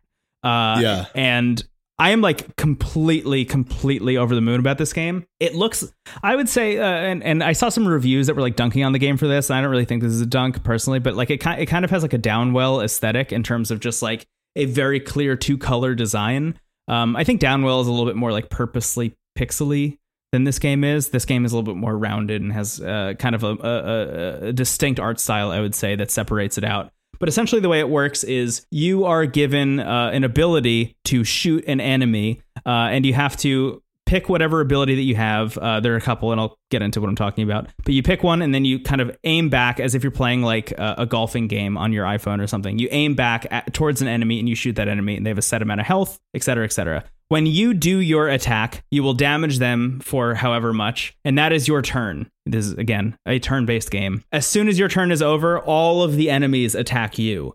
And they'll attack you in different ways depending on what kind of enemy they are, uh, which is essentially like a bullet hell where your only recourse is to press down on the screen, which creates a bubble shield around you. So you have to just time the shield to essentially stop whatever projectile is coming at you. It kind of feels like Undertale in that way, but imagine if in Undertale you didn't have to move around, you just had to like press a shield button at the right time to not get hit by stuff. Gotcha. So you're constantly in this kind of push and pull in this game where you're using your abilities, and every time you use an ability, you're using up your ammo, which you have like a set amount of ammunition. Um, so you're constantly in this like push and pull of, okay, how much ammo am I using to do this attack? Am I using enough ammo where like I'll be able to wipe out a couple enemies and that'd be great? Or am I trying to conserve ammo so I can, you know, do a kind of bigger move later? And every time you use any move, you just have to be aware of how many enemies are left on the screen and how much time you're gonna have to devote to like essentially protecting yourself against attacks. Is like how much of this can I like realistically take? Uh, and and what kind of moves can I do to like lessen that load? So you start off with just like a basic ability, which is like just shoot a bullet at a guy, and it does two. It does like two damage essentially. You start to get more interesting abilities over time. Like you'll get a gun that shoots out a bunch of like bamboo shoots which pierce enemies for a bunch of damage, but it uses four bullets instead of one. Or you'll get a, a gigantic bullet which will explode into like a couple little pieces of shrapnel or something that will attack a bunch of enemies at once. And that's really great, obviously. Or like you can shoot out a beehive that then like a bunch of bees come out and they'll sting a bunch of enemies around. Things like that. Um, and you just kind of have to weigh the push and pull of how much you are willing to spend on ammunition to then survive the next onslaught of attacks that come at you. Throughout all of this, you're gaining money, you're going into shops at the end of every world and trying to uh, you know, optimize your build essentially to make it all the way to the end where there's a very large boss that you have to beat. Um, I have beaten the game one time. It was exhilarating. I really, really enjoyed it. I really recommend this game. It's called Gun Rounds. It's so fucking good. Uh, it's going to be a mainstay on my iPhone, I think, for a really long time. I really, really like it. That's awesome. I love when there's a roguelike where it's like, I know I'm going to beat this exactly once and I'll be riding that high for the rest of my life. That's FTL for me. Yes. Like, and I, I lost that save, which breaks my heart. But like when you, when you you slight spoiler, I guess, for FTL, but when you beat that game, you unlock a ship that is like broken. It's so good. Mhm. So it's Yes. like when like they they're kind of just like, okay, you've already done the hard part. Here's like an unfair ship just to mess around with. Yeah. I love that game. Uh, Gun Rounds is a game that I think you should pick up. I think you'll like it a lot. I think Uh, so too, Specifically, the thing that I've been thinking a lot about is I, I just I just want more turn-based roguelikes. Like now now that I've Yeah. gotten into I think like turn-based combat systems, generally speaking, from doing this podcast, like I, I want to see that blended with the roguelike genre more. And I know that that's like kind of a silly thing to say because there are a lot, right? Like pretty much every card game, like Slay the Spire and everything Sure. inspired by that is technically a turn-based roguelike usually. But I think there are more interesting, not more interesting, but I think there are like I think there are more as in multiple interesting ways of going about solving that problem. Um and and gun rounds really felt like an aha moment for me on that front where it's like, oh yeah, this is something I've just not seen before. And I would love Yeah. I would love to see more people experiment with stuff like that. This is a very cool game. It does. I I would say, although I played it a little bit on Mac and then on mobile, it feels way more suited for mobile. Like the act of actually touching your thumb on the screen to block enemy projectiles feels really good compared to just clicking on the screen. So I, I, I think that tactile element makes me want to recommend getting it on mobile, but also back the bundle anyway. Yeah. You get it on your computer. Um, I just think for me, it was worth buying twice. That reminds me a bit of Fantasian in the sense of like using Hmm. touch controls in a turn-based structure. I also think just in terms of like exploring what turn-based combat can be. I like when games have the turn order to like give you time to strategize and think ahead, but also the action that you take on the turn isn't just selecting a menu. Like you can have turn-based combat Yeah. that that has more going on than just saying like I choose attack or whatever. You Mhm. know, like I think Persona 5 does a great job kind of focusing on spectacle and like the the cinema of like what you choose. It largely is still menu based, but like I think that's like one of the best executions of like turn based as we know it. But then you have stuff like Fantasian, um, or even like this is a little bit older, but like what I played of Valkyria Chronicles, like that is a third person shooter that takes place in a turn based structure where it's like yeah. your turn is you have to move you have to like move while taking like open gunfire and like try to you know find cover in a turn so Mhm. there's a lot to explore there and i think adding the roguelike element as well like there's there's a plethora of things that can come from that Yeah, uh, totally agreed. All that said, uh, the bundle for Ukraine is available still. I'll obviously have the link in the show notes. Um, I'll put it on Twitter as well, but you should back this while you can. It's uh, a really great thing. Um, they've raised uh, almost $6 million at, as of the time of this recording, wonderful. which is pretty, yeah, it's pretty great. So go check it out. And uh, all those games are really good. And there are a lot of other ones that I still want to try and haven't even had the time to check out. Uh, yeah i still have 900 from the last bundle we got yeah, there is there is a little bit of an overlap there, which I, I uh, cool. kind of enjoy. So I'm seeing a lot of like old hits. For, uh, like Shutter Stroll was one that I talked about from the uh, Yeah, the last bundle that we talked that's about, right. which um, I really liked. Uh, I mean, there, there's so much good stuff in here, so just check it out. absolutely I think like Oh, even yeah. if you don't plan on playing any of them, just do it it's anyway. still a good cause absolutely exactly. Cool. You want to take a break and come back and uh, talk about some more stuff. i would love to see you soon Bye bye.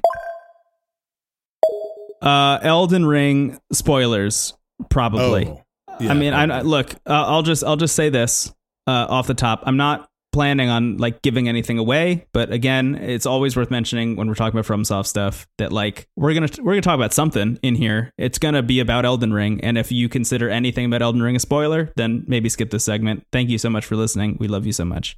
we love Uh, you I have I have finished the game at this point. Uh, I 90 to 93 hours in, wrapped it somewhere in that vicinity. I don't really know where. Um, my save file says like 94 hours, so I imagine somewhere in there. Maybe I played some more, but I'll just I'll say this because I, I think I've been hesitant to say it for all of the segments that we've done about it. Going back to the first one, I I do think this is probably one of the best games of all time. I think this is maybe one of my favorite games of all time. I think this is probably the best FromSoft game. I know I'm still using a lot of like qualifying words like probably and maybe here, but I'm inching more towards like definitively like put this up against Bloodborne, which was my favorite FromSoft game, and I it's it's really hard to beat Elden Ring in a lot of situations. I, I feel pretty strongly this is going to be my game of the year.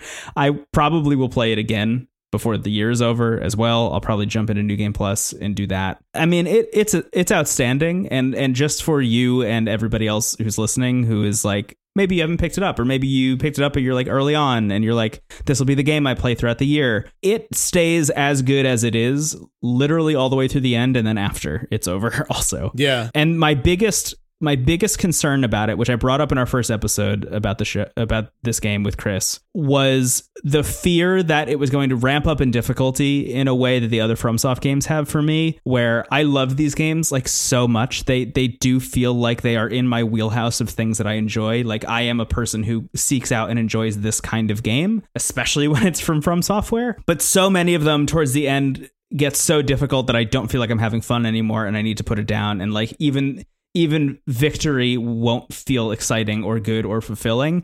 That is so extremely not the case with Elden Ring. And part of that comes down to the core design philosophy of like, if you're up against a wall, you can go out and explore the world and go do other stuff and level up and come back. That is always available to you, and that's cool and good. I just feel like the pacing of this game, which is shocking to say considering it's like literally completely open, there's some gates to be clear, um, but like for the most part, it's completely open. The pacing of it feels like you get past the first of the five lords that you're supposed to take down. You get past who will probably be your second one. And then once you get past the third one, who I think is a pretty big wall and will be for most people, the game is like just fucking exhilarating through the end. And I I got past that wall at I would say like 45 hours and then That's I ha- roughly where I am right now. Yeah. I feel like I'm I just got past that myself. Yeah. I, I then had like another 45 hours of like some of the best video game I've ever played. I I just want to make that very clear that like I, I think there are a couple points in this game that are extremely difficult and they will be trouble for people and it definitely depends on what your build is and and how much you've been thinking about your investments of skill points and things like that and how much you're using your resources on different things. I definitely think it helps that I have played a lot of FromSoft stuff and I have kind of that vernacular of like this is what the stats mean. This is what the the weapon stat pages mean. This is what the Ashes of War do because you know I've played Sekiro and I've played Dark Souls and I played Bloodborne, et cetera, et cetera. But all of that having been said, like for my personal experience, this was shockingly good uh, and exceeded expectations in a way that I didn't expect. And I still feel like there's so much to do and so much to uncover. And I'm so excited to like just hear about people's experiences. I went and watched a speed run today of this game that took a half an hour. Speedrunners have already gotten this game down to 30 minutes. That's so funny. It's ama- it's just amazing what's going on like with the community, watching it happen, being actively a part of it as it's happening is also always exciting as I was mentioning, but like this game in particular really feels like a, a flashpoint moment and I I I think we're going to be talking about this game and this moment when the game came out for a really long time. I agree. It's kind of amazing. Uh, shout out to my friends Connor and Katie if you're listening. But um, it's this might be kind of a personal thing, but like those two friends of mine, I don't think the three of us have ever like in unison playing or experiencing a piece of media like all at the same time at the same level. Mhm. And like those two friends too, like haven't really played games a lot or haven't even played like FromSoft games at all, and they love Elden Ring. Yeah. And like, I do think this game has a much broader appeal in that, like, I have friends who are playing it that are just like herding sheep. And they're just like like and it sounds silly but like the way the world is designed and like the beauty of the world and how you could literally say i'm going to herd sheep and somehow stumble into an adventure akin to like the organic beginning of lord of the rings is is remarkable. I, I think that like no matter what you're doing whether it's like fighting one of the hardest bosses or you know exploring ruins or whatever like any action you are taking in this world feels important and is fun to do Yeah. and that's the thing it's just it's it's constantly fun. There are frustrations in it. I feel like every time i've streamed this i've i've encountered one of like the five rooftop jumping moments that i think are like the one part of the game that i truly despise. Um but even that like is another it's it's kind of like a it, the the moments of the game that frustrate me feel like inside jokes between me and the game. You know it's like Yeah, kind of I know what hard to mean. say but like it's not super apparent in all of them but a lot of the FromSoft games have always had sort of a sense of humor about themselves and Yeah. it feels most apparent in this one like I don't want to say this is like a goofy game by any stretch or like a, a, a comedy but like there is um there's an awareness of things. I mean, uh, the third boss you mentioned, who was a gate, without spoiling that boss fight, it begins. I'll, I'll say this, and I, and again, spoiler territory. That fight begins with the boss out of sight.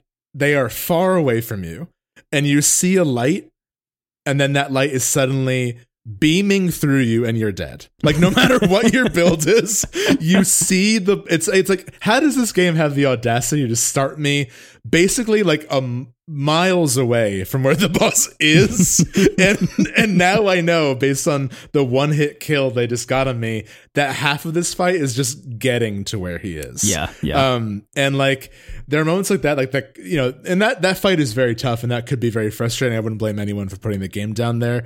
I was up until like 1 in the morning trying to beat that boss. Yeah. But again, once I did it like and we keep going back to Sekiro, which I think this is why you're hesitant to say this is like an all-timer cuz we loved Sekiro and I still do. I think Sekiro is an incredible game, but it did it did kind of break that balance a little bit. Like at, there are some points in that game, especially towards the end, that are so difficult that they're no longer fun. Yeah. Um, at least in my experience. Again, like My experience as well. Yeah. and the other thing too is like I remember distinctly fights in that game where when I did finally win, I didn't feel good. I just like, okay, finally I can move on. But what was moving on even mean? It means finding another boss like that. Yes, exactly. so like here, when I beat a boss, I am reward like the game rewards you so heavily. And what I really love is that almost everything, like one one of the and I might have mentioned this last week, but one of the things that this game shares with Breath of the Wild that's kind of subtle, but I've realized is like really helping this game. It has sort of been in past FromSoft games, but almost every ability you see, no matter how outlandish, you can eventually get for yourself. Mm-hmm. Like when a boss does something, you're like, oh fuck this game. That might just be something you get from beating them. It's like now you can do that. Yeah. And I love how this game is so comfortable with you. Like it really does feel like the game is so heavily encouraging you to just do whatever. You know, we talked about this a lot with Chris, where Sekiro was like, here's a sword, you're gonna play it this way. And this game, like Dark Souls, gives you that freedom of like class and stuff, but there's even more to do. There's so many options and it's it's just like you- you can you can meet this game at more angles than just I had fun with the boss fights. Like that is one of the elements, not the main factor. Totally. Yeah, I I, I think it's it's so hard to not talk about Breath of the Wild when talking about Elden Ring, but like Yeah. why not? You know, um the one thing that I think links these two games together that I, I think is really strong, it's just this understanding of like exploration being rewarding at all times. Yeah. This game, I, I think in particular, really kind of breaks out of the boundaries of a lot of what we consider to be classical open world design by just allowing you to poke at the edges of pretty much everything. What I what I think this game does it deviates from Breath of the Wild in a really strong way is when they decide to throw gates up, I think are actually really important for the pacing of the difficulty. Um, Breath of the Wild allows you to just like fucking go anywhere, like from the from the start, and that was you know one of the big selling points of that game was like you could run straight to Hyrule Castle and go fight Ganon if you want to. Yeah. and like speedrunners sure do do that with that game. Um, that is that is a possibility. There are four giant divine beasts that you have to take down, and you can do them in any order, and you can experience the stories in those four corners of the world in any order, and that's cool. Elden Ring is interesting because like there's a section of the game that you're in right now, and you need to have completed two of the major bosses to get into that area. That said, the first boss is one that you could come up against that I think most people will come up against because the the game kind of like points an arrow literally in the direction of that boss. And then after you're done with that one, you have two more that you can go fight. That said, I had an experience where I snuck around where that first boss was and I allowed myself to come face to face with the other two bosses and the first one all at once and I could choose which of those two I wanted to beat before moving on.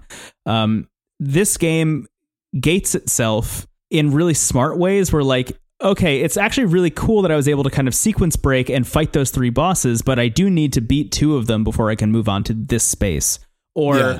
You need this medallion to access this elevator, and you get the first half of it in the beginning of the game, and you get the second half of it like right towards the end of the game, and now you can take this elevator to this like extremely end game area that is only for the people who have done X X X X X thing. Uh, and and it's almost like a reward and a punishment for having done so in a way Totally. Yes. like those moments of gating also make the exploration really rewarding because by the time you're able to find those things, by the time, you know, the payoff from the beginning of the game of getting the first half of this medallion that I'm referring to to getting the second one, you've been thinking about it for like literally 60 hours of game. By the time you get that thing, it's like hugely rewarding. And then of course you show up and it's a FromSoft game, so it sucks. Like it sucks to be there and all the enemies kick your ass and you're like, I'm literally level 103. Why am I getting my ass handed to me again still? Like it's either this or the last boss in the game and I'm having a harder time on this. I also I love that like you know speaking of just sort of that that payoff and that like that setup. I think one of the most brilliant things about this game is the Erdtree, the like the beautiful glowing tree oh, yeah. you see from the beginning. Because like the way it's positioned, it always kind of looks close. Like it yeah. always feels like like it's like toying with you the whole time that you're like um am i close to that can i get to that one of the first things you're told to do is by melina who says like take me to the base of the Erdtree and then you know, will be good.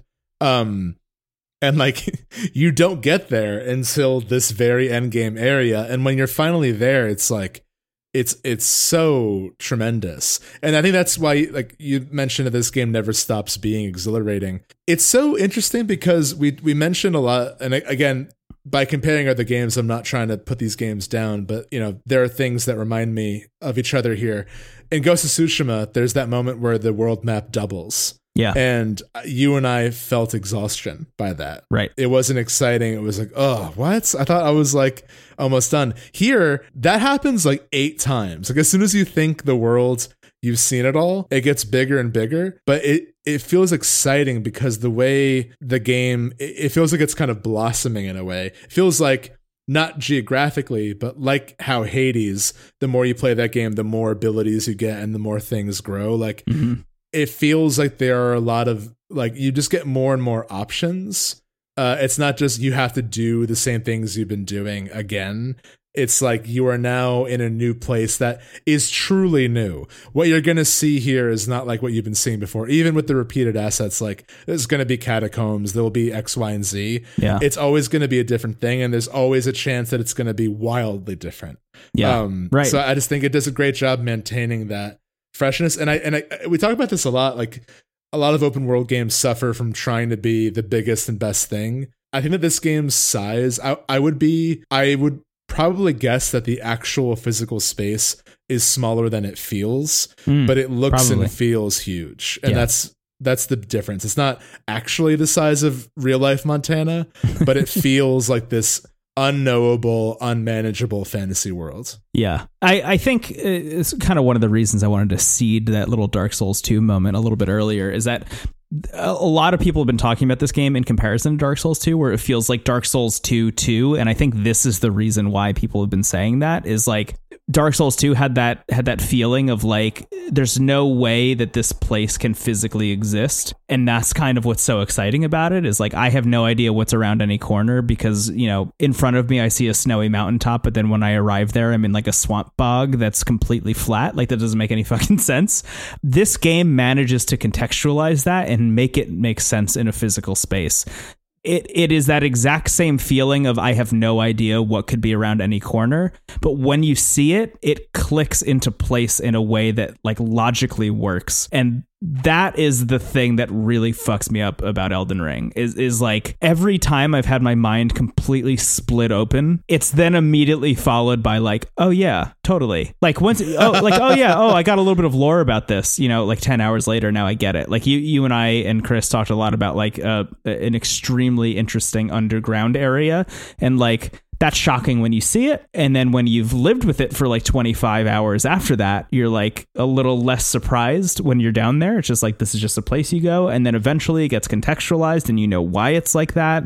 And eventually you fight, you know, the big boss that's down there and you start to learn more when you get the items from them. And like, it all just kind of unfolds, as you were saying. It all kind of just blossoms into like logic, weirdly, um, which kind of marries that really unknowable strangeness about Dark Souls 2 with the extremely extremely considered interlocking world of Dark Souls 1 like it it really is the blending of those two it's a perfect marriage of both of those schools of thought um and uh, it's fucking incredible. I mean, it's just it's just unbelievable. And like none of that is to say I mean, we haven't even really talked that much about like creating your build and finding cool clothes to wear and the weapons that you find that you're completely madly in love with immediately and can't see yourself ever getting rid of uh et cetera, Yeah, I imagine cetera. that will be a lot in the bonus. We'll go more into like specifics about characters and stuff like Yeah. that in the bonus. I mean, I, I had two moments in the game where I respecced myself completely for one boss.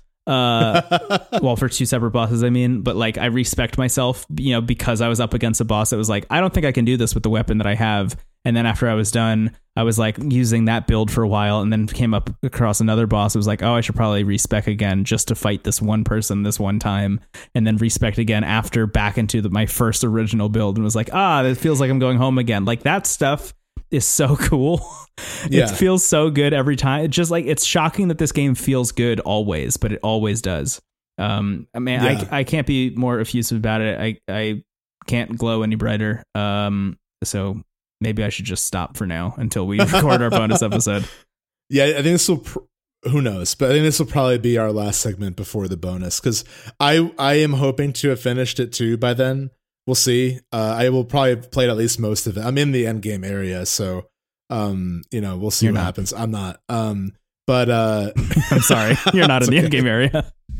uh well one day i will be and i will look back on myself it's so funny too like I, i've had friends who have just started the game text me like i found the treasure chest that t- moved me somewhere and i was like ah yes my youth I remember like being young, yeah, um but anyway i i i'm hoping to will i'm hoping to have finished it by then but Yeah. regardless that episode will be about like the whole experience Yeah. so I'll, I'll say this to you and I'll say this to everybody. Uh, just don't pressure yourself to finish the game under any kind of time constraint. Just play it at the speed that you're playing it at. Uh, and if you don't finish it before the bonus, that's cool. But uh, I think it'd be cool if you did because there's a I'm- lot to talk about. I'm hopeful that i will be able to based on the rate i'm going Yeah, Um, that was that was the thing with me, where I was like, I am playing this game at a really shocking pace. You know, I played like I said over ninety hours, and it really didn't feel like it. It really did not feel like ninety hours. I definitely know that I spent a lot of time playing Elden Ring in my off time. Is like all I was doing. Like I didn't watch any TV or read any books or watch any movies or really do anything else uh, in in my off hours except play Elden Ring. But um, that having been said, it did it didn't feel like ninety hours. They really did fly by, and it's I I honestly couldn't tell. Maybe it was Three Houses was the last game that I like dumped that much time into that quickly and didn't feel like any time had passed. Yeah, I think the other one for me was like my first time playing Persona 5. I beat I beat Persona 5 in like 2 weeks, Yes. which is a disturbing revelation. but similar thing. I think it was like exactly 90 hours and I was like that doesn't you know games like this that like either allow you to play at your own pace or games that have like some type of in-game clock or Mhm. schedule. I don't know what it is about those two genres, but it just melts time away Yeah, uh, in a way that it doesn't feel like with other games. yeah. Elden Ring's good, man. Uh, I, I'm excited for you to get further in it, and uh, I, I really enjoy all the texts you're sending me about everything you're seeing. I'm glad you do because they're nonstop. I feel like, and that's the thing too. I'm sure that's, I mean, one of many reasons why this game is so popular on like Twitch and other streaming services is just like the need to share what's happening. And like, also, like, again, I haven't, last time I experienced that, like, what happened, what happened when you played it last night? Like, what did you see most recently Mhm. was Skyrim. Um, Yeah, and this totally. feels like times a billion, like just in terms of the wonder and what you can uncover. Um, yeah, that's what that's. I yeah. I, I want to reiterate that. Like, if you're a person who's listening to this and you haven't played it and you're like considering it, maybe. I said this in the first episode and I'll say this again, but like, if you're ever gonna play Elden Ring, if you think you'll ever play it, like now is the best time to play it. I understand, you know, the costs involved and like maybe wait for a sale eventually, but there there is an electricity to the community of playing a FromSoft game, like in its launch window. Although that has always been the reason that I pick up their games as soon as they drop, because I always think it's really exciting to like read the notes and go online and see what people are finding and talking about and strange builds that people have, et cetera, et cetera. This this game has superseded all of those experiences in a way that I didn't even think it could. Like th- this game has just kind of really ballooned the the community and and the the ways in which people are talking about it and the excitement with which people talk about it. Um, it's really very cool. I mean, like my whole YouTube homepage, like the algorithm just like shoves so many Elden Ring videos in my face now because all I've been doing is just like watching people's like weird stuff that they found. Um, and like the strange builds that they put together and speed runs, like I was saying, like it's just so cool watching all of this happen in real time. Because uh, eventually it'll just be a wiki, you know, like eventually it'll just be like it's already there. I mean, you can go check out the wiki; it's like pretty fully featured already. But there's a lot of blank spots, and that's the, that's the most exciting thing about it. Is like you go play Dark Souls 1 right now and like that whole thing is filled in and there's like a recommended way to play the game, like a recommended boss order, et cetera, et cetera. Like there's for all the FromSoft games, there's like a recommended way of doing it, and every single thing, every single blank is filled. Like there's really nothing left to find in any of those games. And Elden Ring is like no one really knows the full extent of Elden Ring yet. No one person can tell you what Elden Ring is completely yet.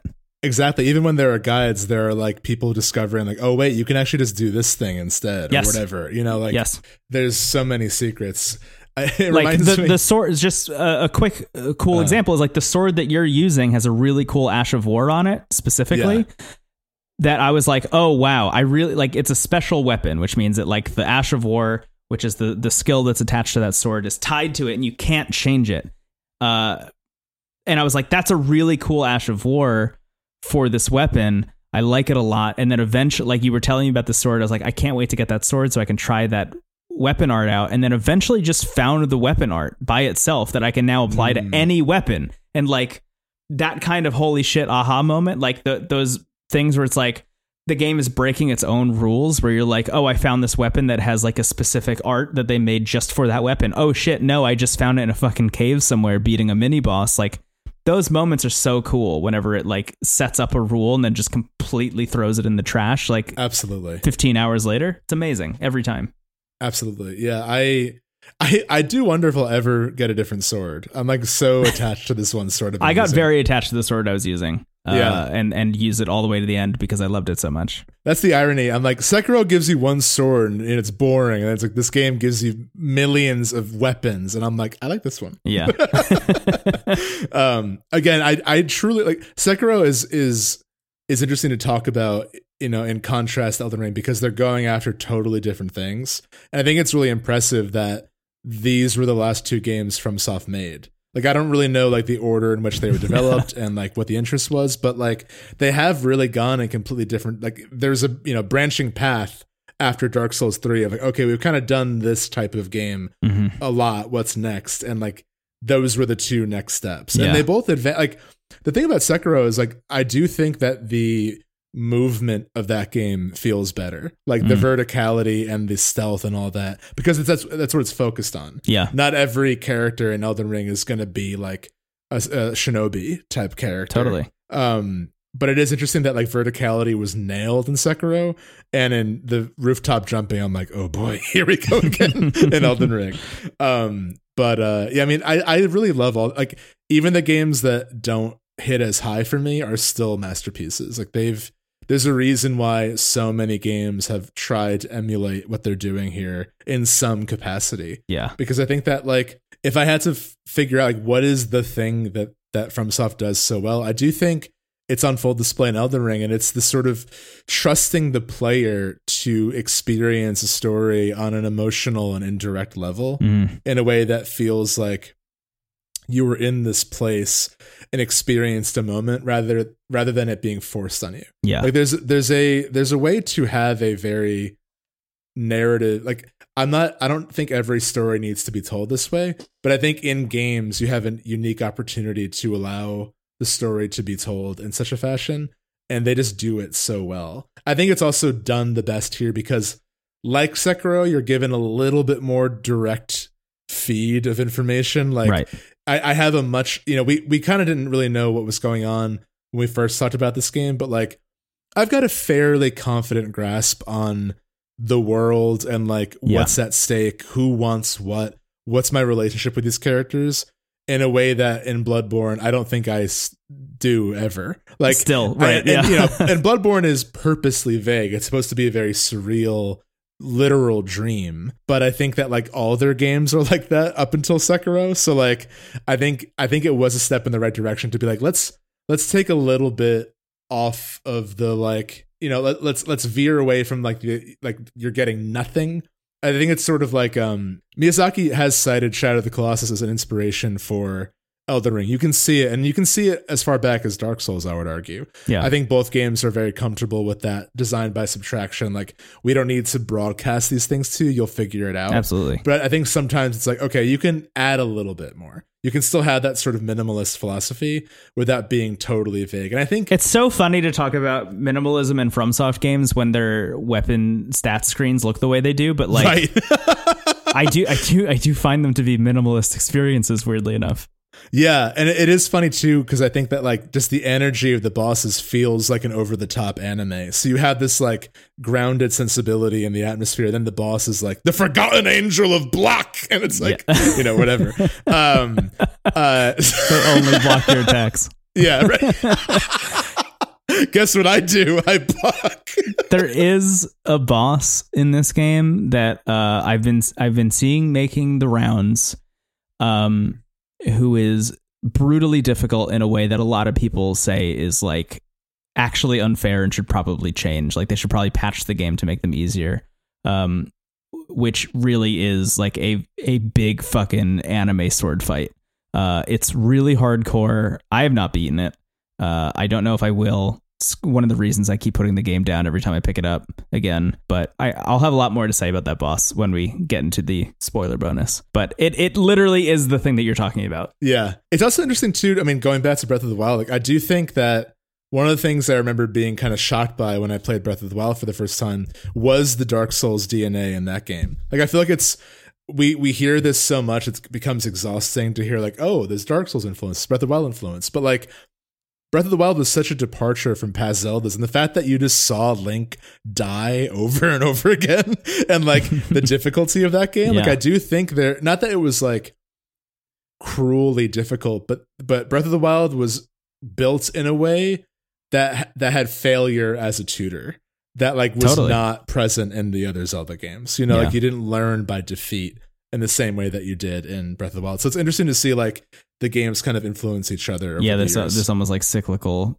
uh, yeah. influence that's happening. Dude, yeah. rings. This is a thing I kind of alluded to last week, and I'll I'll ring the bell again. Oh wow! Just because I think it's I think it's a thing that I I'm gonna me personally I'm gonna be considering a lot more post Elden Ring, just about this like nature of open world design and the influence of Breath of the Wild and Elden Ring. Not that I need every game that's an open world to be influenced by these games, but I do think like Breath of the Wild came out and kind of marked a sea change in a way.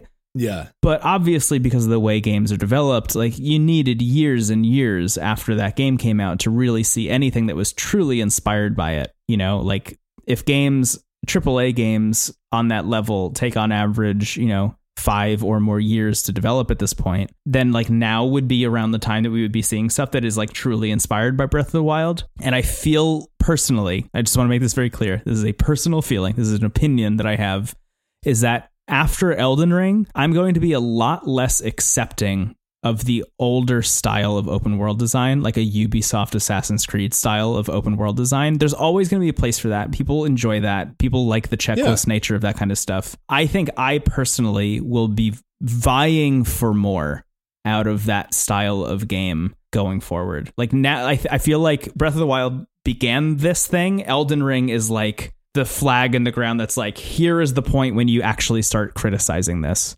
as like a kind of like rote trope in a way if you're if you're not like trying to push the medium forward. I, I, I that that's kind of where i'm at. I i think i agree. I mean i you know it's it's interesting because we've often talked about like horizon zero dawn and ghost of tsushima as these sort of best of up until now games. Yeah. And i remember my, my biggest surprise of 2020 was how much i liked ghost of tsushima and the comfort mm. in that ritual um but I think something that I remember learning in our Skyrim episode was like, I, I, maybe I'm just in love with the Elder Scrolls, but I would make a case for Skyrim kind of being in this like growth of open world games like Skyrim, Breath of the I Wild, think I agree with you, Elden yeah. Ring. Because Skyrim, while it does have like a million arrows telling you where to go and everyone's like hello have you heard whispers of the elves nearby um the game is also very comfortable letting you do whatever in a way I think that'll- even that example that you just brought up is a great is a great example in that way where like somebody will walk by and say something like that and then that Yeah. that is your clue to go in a direction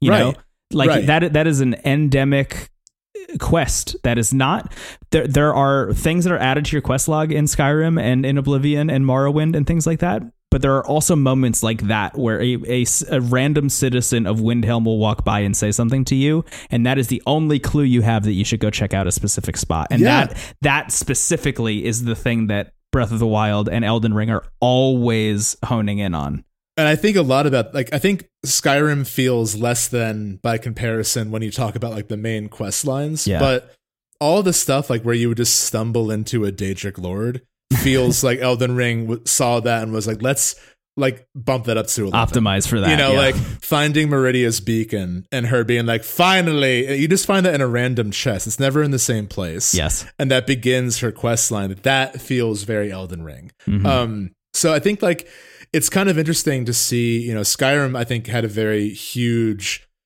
you know, Oblivion was big, but Skyrim was big like on a massive pop culture level. yeah And that definitely influenced a lot of games that came after that, especially in the AAA, you know, sphere. But I, I think like sometimes when the wrong things get carried down, where it's a game of telephone, where it's like, what was the thing? And again, this is all subjective. Like it's not like, you know, we're trying to say like someone is wrong for doing a certain thing. But I think you can tell when it's like this sort of like designed by committee corporate product of like, oh, this is popular. We have to make it like this. Yeah, what worked about Skyrim? Oh, is the icons on the map so the player could so the player could know what activity they were going to do when they arrived at that icon. So they so you know, we're giving the player choice, quote unquote, choice to go in any direction and do any of these things, but they have an understanding and an awareness of what's there when they get there. Whereas that's really not what happened in Skyrim. Like all the, that icon just meant cave in Skyrim. Yeah. Anything could happen in there. That Right. icon did not mean I'm going to do this specific mini game so I can level up my strength stat, which is like a thing that happens in other video games uh, that are inspired by it. But I, I do think you're right. I think that was like the takeaway from Skyrim's success. And the, and to be fair, like in Elden Ring, I would say one point of critique I do have is like while it is a constant joy to stumble across these things, there are quests that you'll want to progress and there's just nothing sometimes. Like sometimes you're given like a journal that says like meet me here and like I love that. I love like being given maps or information and like having to actually look at that, digest the information and then like make the decision myself on where to mark on my map. That's always a joy. Yeah. And but it stands out when the game just gives you absolutely nothing and you want to see more of that quest because then it's like Yeah. I do want to make a decision on what I'm doing in this world. But I can't because they just said somewhere in Limgrave, which is like uh, me telling you, meet me in Vermont and Right. saying nothing else. It's like, okay, so it's it's not it's not super common, but it's not uncommon either that that happens. And like the joy I have of like stumbling into someone who told me to meet them somewhere vague is not like worth the frustration of like just not knowing what to do. But that being said, 95% of the time, the lack of like direct guidance pays off. I do think that like yeah, I found way- myself accidentally stumbling into the correct answers uh, constantly in Elden Ring, which was really shocking to me. The amount Yeah. of stuff that I just found by accident that was like actually the next step in a quest line that I started was like what like I, I was keeping notes for some things, but there were some things where I was like, I guess I'm just not finishing that quest line. And lo and behold, five hours later, I like walk into you know a, a weird piece of rubble, and there's a person hiding behind it, like crouched in a ball, who's like, "Hello, I'm the next step." It's like, right great, and it- wow, amazing. usually it's like you'll have a hunch and then the hunch will be rewarded which is the best feeling in the world yes, like it's like not- solving like a being portal like puzzle. Yeah, exactly right but then there's like a dude gave me a potion and said give this to someone basically like i have no like, i have I you're exactly giving me talking about, yeah. nothing you're giving me nothing for this one so i do think it could be like just just a hair more direct but i don't think i, I think that like that person This- you're supposed to give that potion to can also appear in one of eight places. By the way, yeah right so it's a cool it's wild. Yes. So, But all all that to say, your your take of like it's gonna be harder to be patient for this sort of like model of open world game we've come to accept. Not to be like super demanding or nitpicky, but I think that's happening. Like I think this game's success and the broad appeal of this game is changing our expectations. Yeah. You know, and I think it's and not in a way that's like bad, but just in a way that's like we're we're discovering more of what games could do and also like really what it boils down to is putting confidence in the player. Yeah. You know, it, it actually goes back to what we're talking about with triangle strategy where it's like you don't need to you don't need to spell everything out for us. Yeah. You don't need to tell me like um, you know, if like I appreciate the like classic uh uncharted if i'm taking too long on a puzzle they'll nudge me in the right direction Mhm. like that has helped me a couple times but i think that like specifically for an open world game the ones that have really taken off the the three i mentioned breath of the wild skyrim elden ring these are like giant successes Yeah. on on every Which, level to be clear, like we're not just saying that. Like sales numbers for Elden Ring have come in and are absolutely wild in ways Yeah. that FromSoft games have never come close to. Right.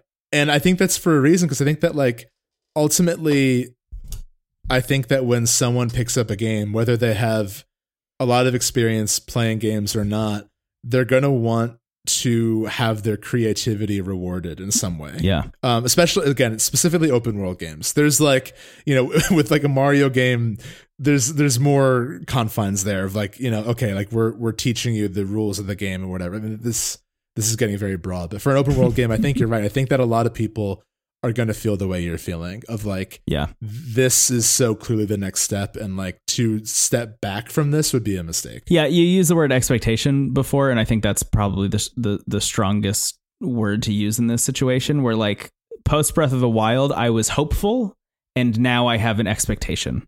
You know, Yeah. like I was always hopeful that there would be another game that was inspired by that and made me feel the same way. And now that I have played that, it's like cool. I have played now two games like this.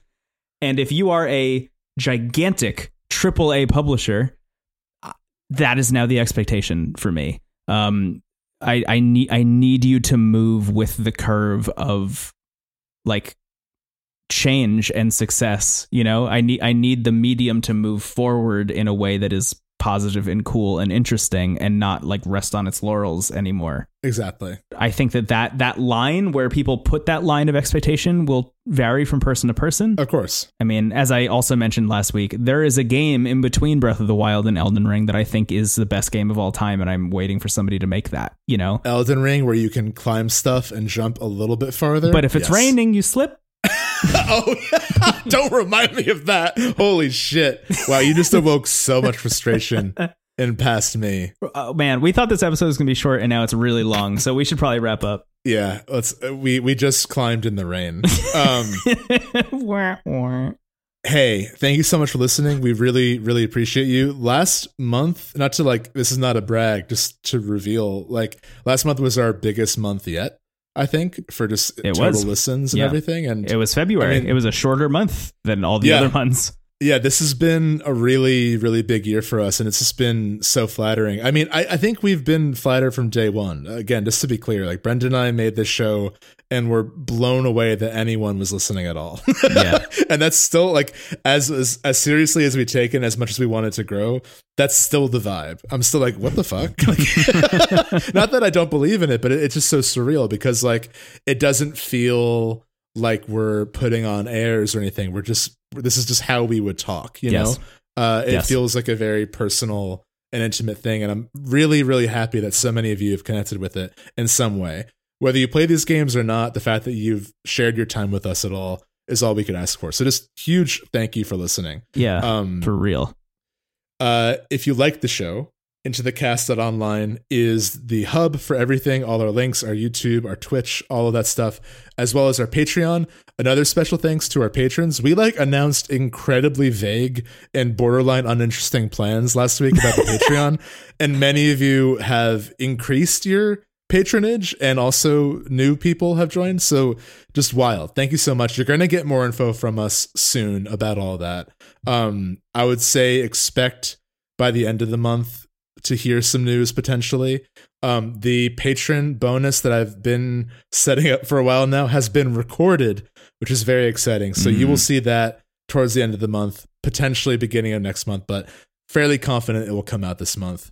Um, I'll give a so- tease that I'm excited to hear about it because I'm not involved in it.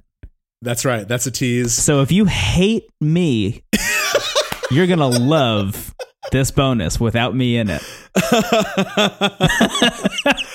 I'm trying to give a tease as what it could be without completely giving it away. I'm not a subtle person, so I'm having trouble. How about this? You're more subtle than I am. Do you have a tease you could drop here? Because you know what it covers. Hmm. I think we have to be sneaky about this. I don't think we should reveal our true intentions about this, our wants and desires about this. Um, so maybe we'll just leave it at that. Yeah. I'll say this. If you like the three primary colors a whole lot, Oh. you'll like this. and if you hate me, also, if you're the Venn diagram between primary color fan and Brendan hater,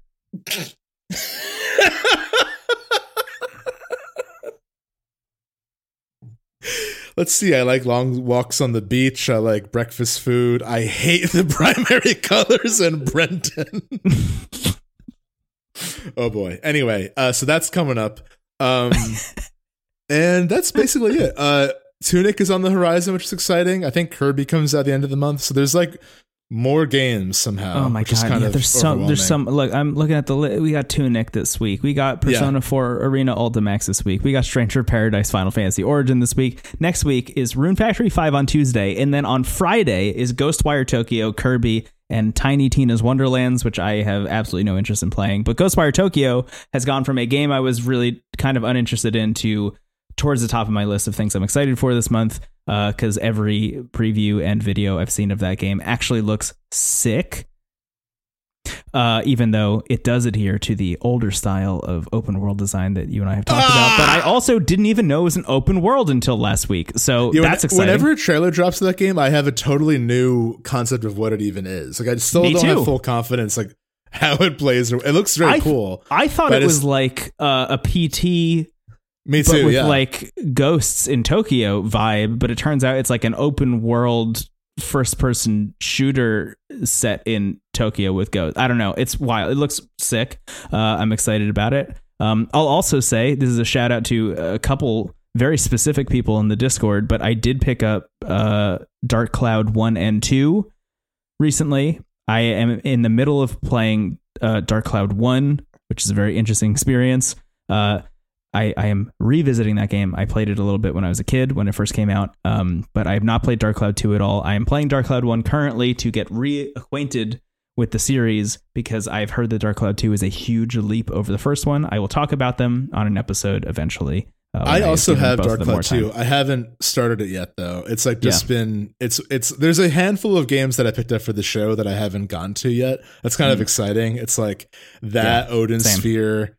Uh, Valkyria Yeah. Chronicles will one day get its. I did mention it in this episode. One day it will get a segment. Mhm. Uh, inside joke, just literally between the two of us. I played Valkyria Chronicles for the show like two and a half years ago, and we bumped Almost, it for yeah. something. And I was like, I'll bring it if we ever need something. I'll bring it up, and it has just never come up. It's a good. I like it. I want to talk about it. I don't know why it's it's not gone its share. So it's one a day bit where like happen. once every three months we're like maybe I'll talk about Valkyria Chronicles this week, yeah, and then of course it's like Elden Ring three or something comes out. Shit. Anyway. all right. Well, anyway, uh, that's it. So yeah, uh, thank you so much for listening. Again, we really, really appreciate it. Uh, we have our Elden Ring bonus this month, Patreon bonus this month, and then big Patreon plans. So it's a big month. Uh, and then no other bonuses planned yet. Uh, so that's also exciting. Like we we have some like we have a list of like ideas that we've been thinking about getting to at some point. Um, a lot of bonuses we've done have been like like Portal and Shadow of the Colossus were both games that like pretty much very early on we knew we wanted to do a bonus about at some point. Yeah. So it's cool to like find out when the time is right for those games. Like Mm. somehow this is the perfect time for a portal bonus, which is wild. Uh and That one was uh, an accident. that one was an accident. Yeah. Um. So we'll see what happens with April. Maybe. Uh. April is when the Chrono Cross remaster comes out. Just just putting it out there and planting a a, a wanton seed in the midst. You know what I learned recently? what Uh, you've talked about Chrono Cross on the show before. I have. Yeah. I Yeah. I knew that. I, I I had forgotten about it. It was like early in season two. You talked about It it. was it was a pretty like. Uh, uh, uncharacteristically chill segment. I think I just like revisited it. I was like, it's cool. Uh, yeah, that's pretty much it. It was nice. It was a nice, But nice segment. post revisiting Chrono Trigger and getting that like rejuvenation, I've been more excited to play. And when I started it briefly on stream, I was really like, it was working for me in a different way. So I'm really, I'm, that's one where I'm like very, very excited to hear what you think about it, like given Mm. like our almost religious experience with Chrono Trigger. yeah. Because I'm wondering if it, you'll have a version of like what a lot of people had in 1999, where they're like, "What is this? Yeah. is this a sequel to the game I love?" No. Um, I'll be very curious. Yeah. I think you'll. I think you have a tendency to like weird sequels, so I think you'll love it. I do like weird sequels. Dark Souls Yeah. 2 gets another shout out on this episode. um. Yeah. Well, that's all I got. yeah, I think we really got a wrap. Hey, uh, into the aether online, links to everything. That's YouTube, that's Twitch, Twitter, Instagram, the Patreon, the Discord. Uh, join us. My name is Brendan Bigley. You can find me on the internet at Brendan Bigley. Stranger of the Aether. Uh, into the aether origins. You feel like you feel good about that? You feel like that was a good last thing to say? It wasn't. I'm taking it back. I want to go back and fix it all. I'm sorry. Uh, I'm Stephen Hilgert. You can find me at Stephen Hilgert. Goodbye. Goodbye. Oh, do you have a weird vibrating egg in your back pocket too? Yeah, you want to beat up chaos? I do want to kick the shit out of that guy. Ah, shit. I gotta work again. Nothing a good amount of spit can't fix. I can't get over it. Goodbye. I got gap cash.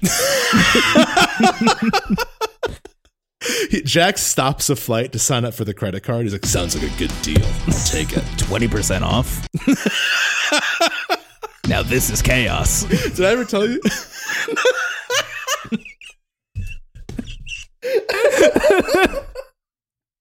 He's like a Gap plant that just signs up for the card in front of you. Like, well, that sounds like a great deal. You're telling me I can get these jeans for fifty dollars? Sorry, I have a bleeding wound. Nothing a good amount of spit can't fix. You know, mucus is one of the humors. Full circle. Goodbye.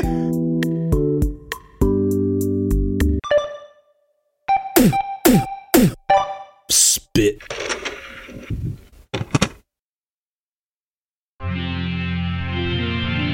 TWG, the worst garbage.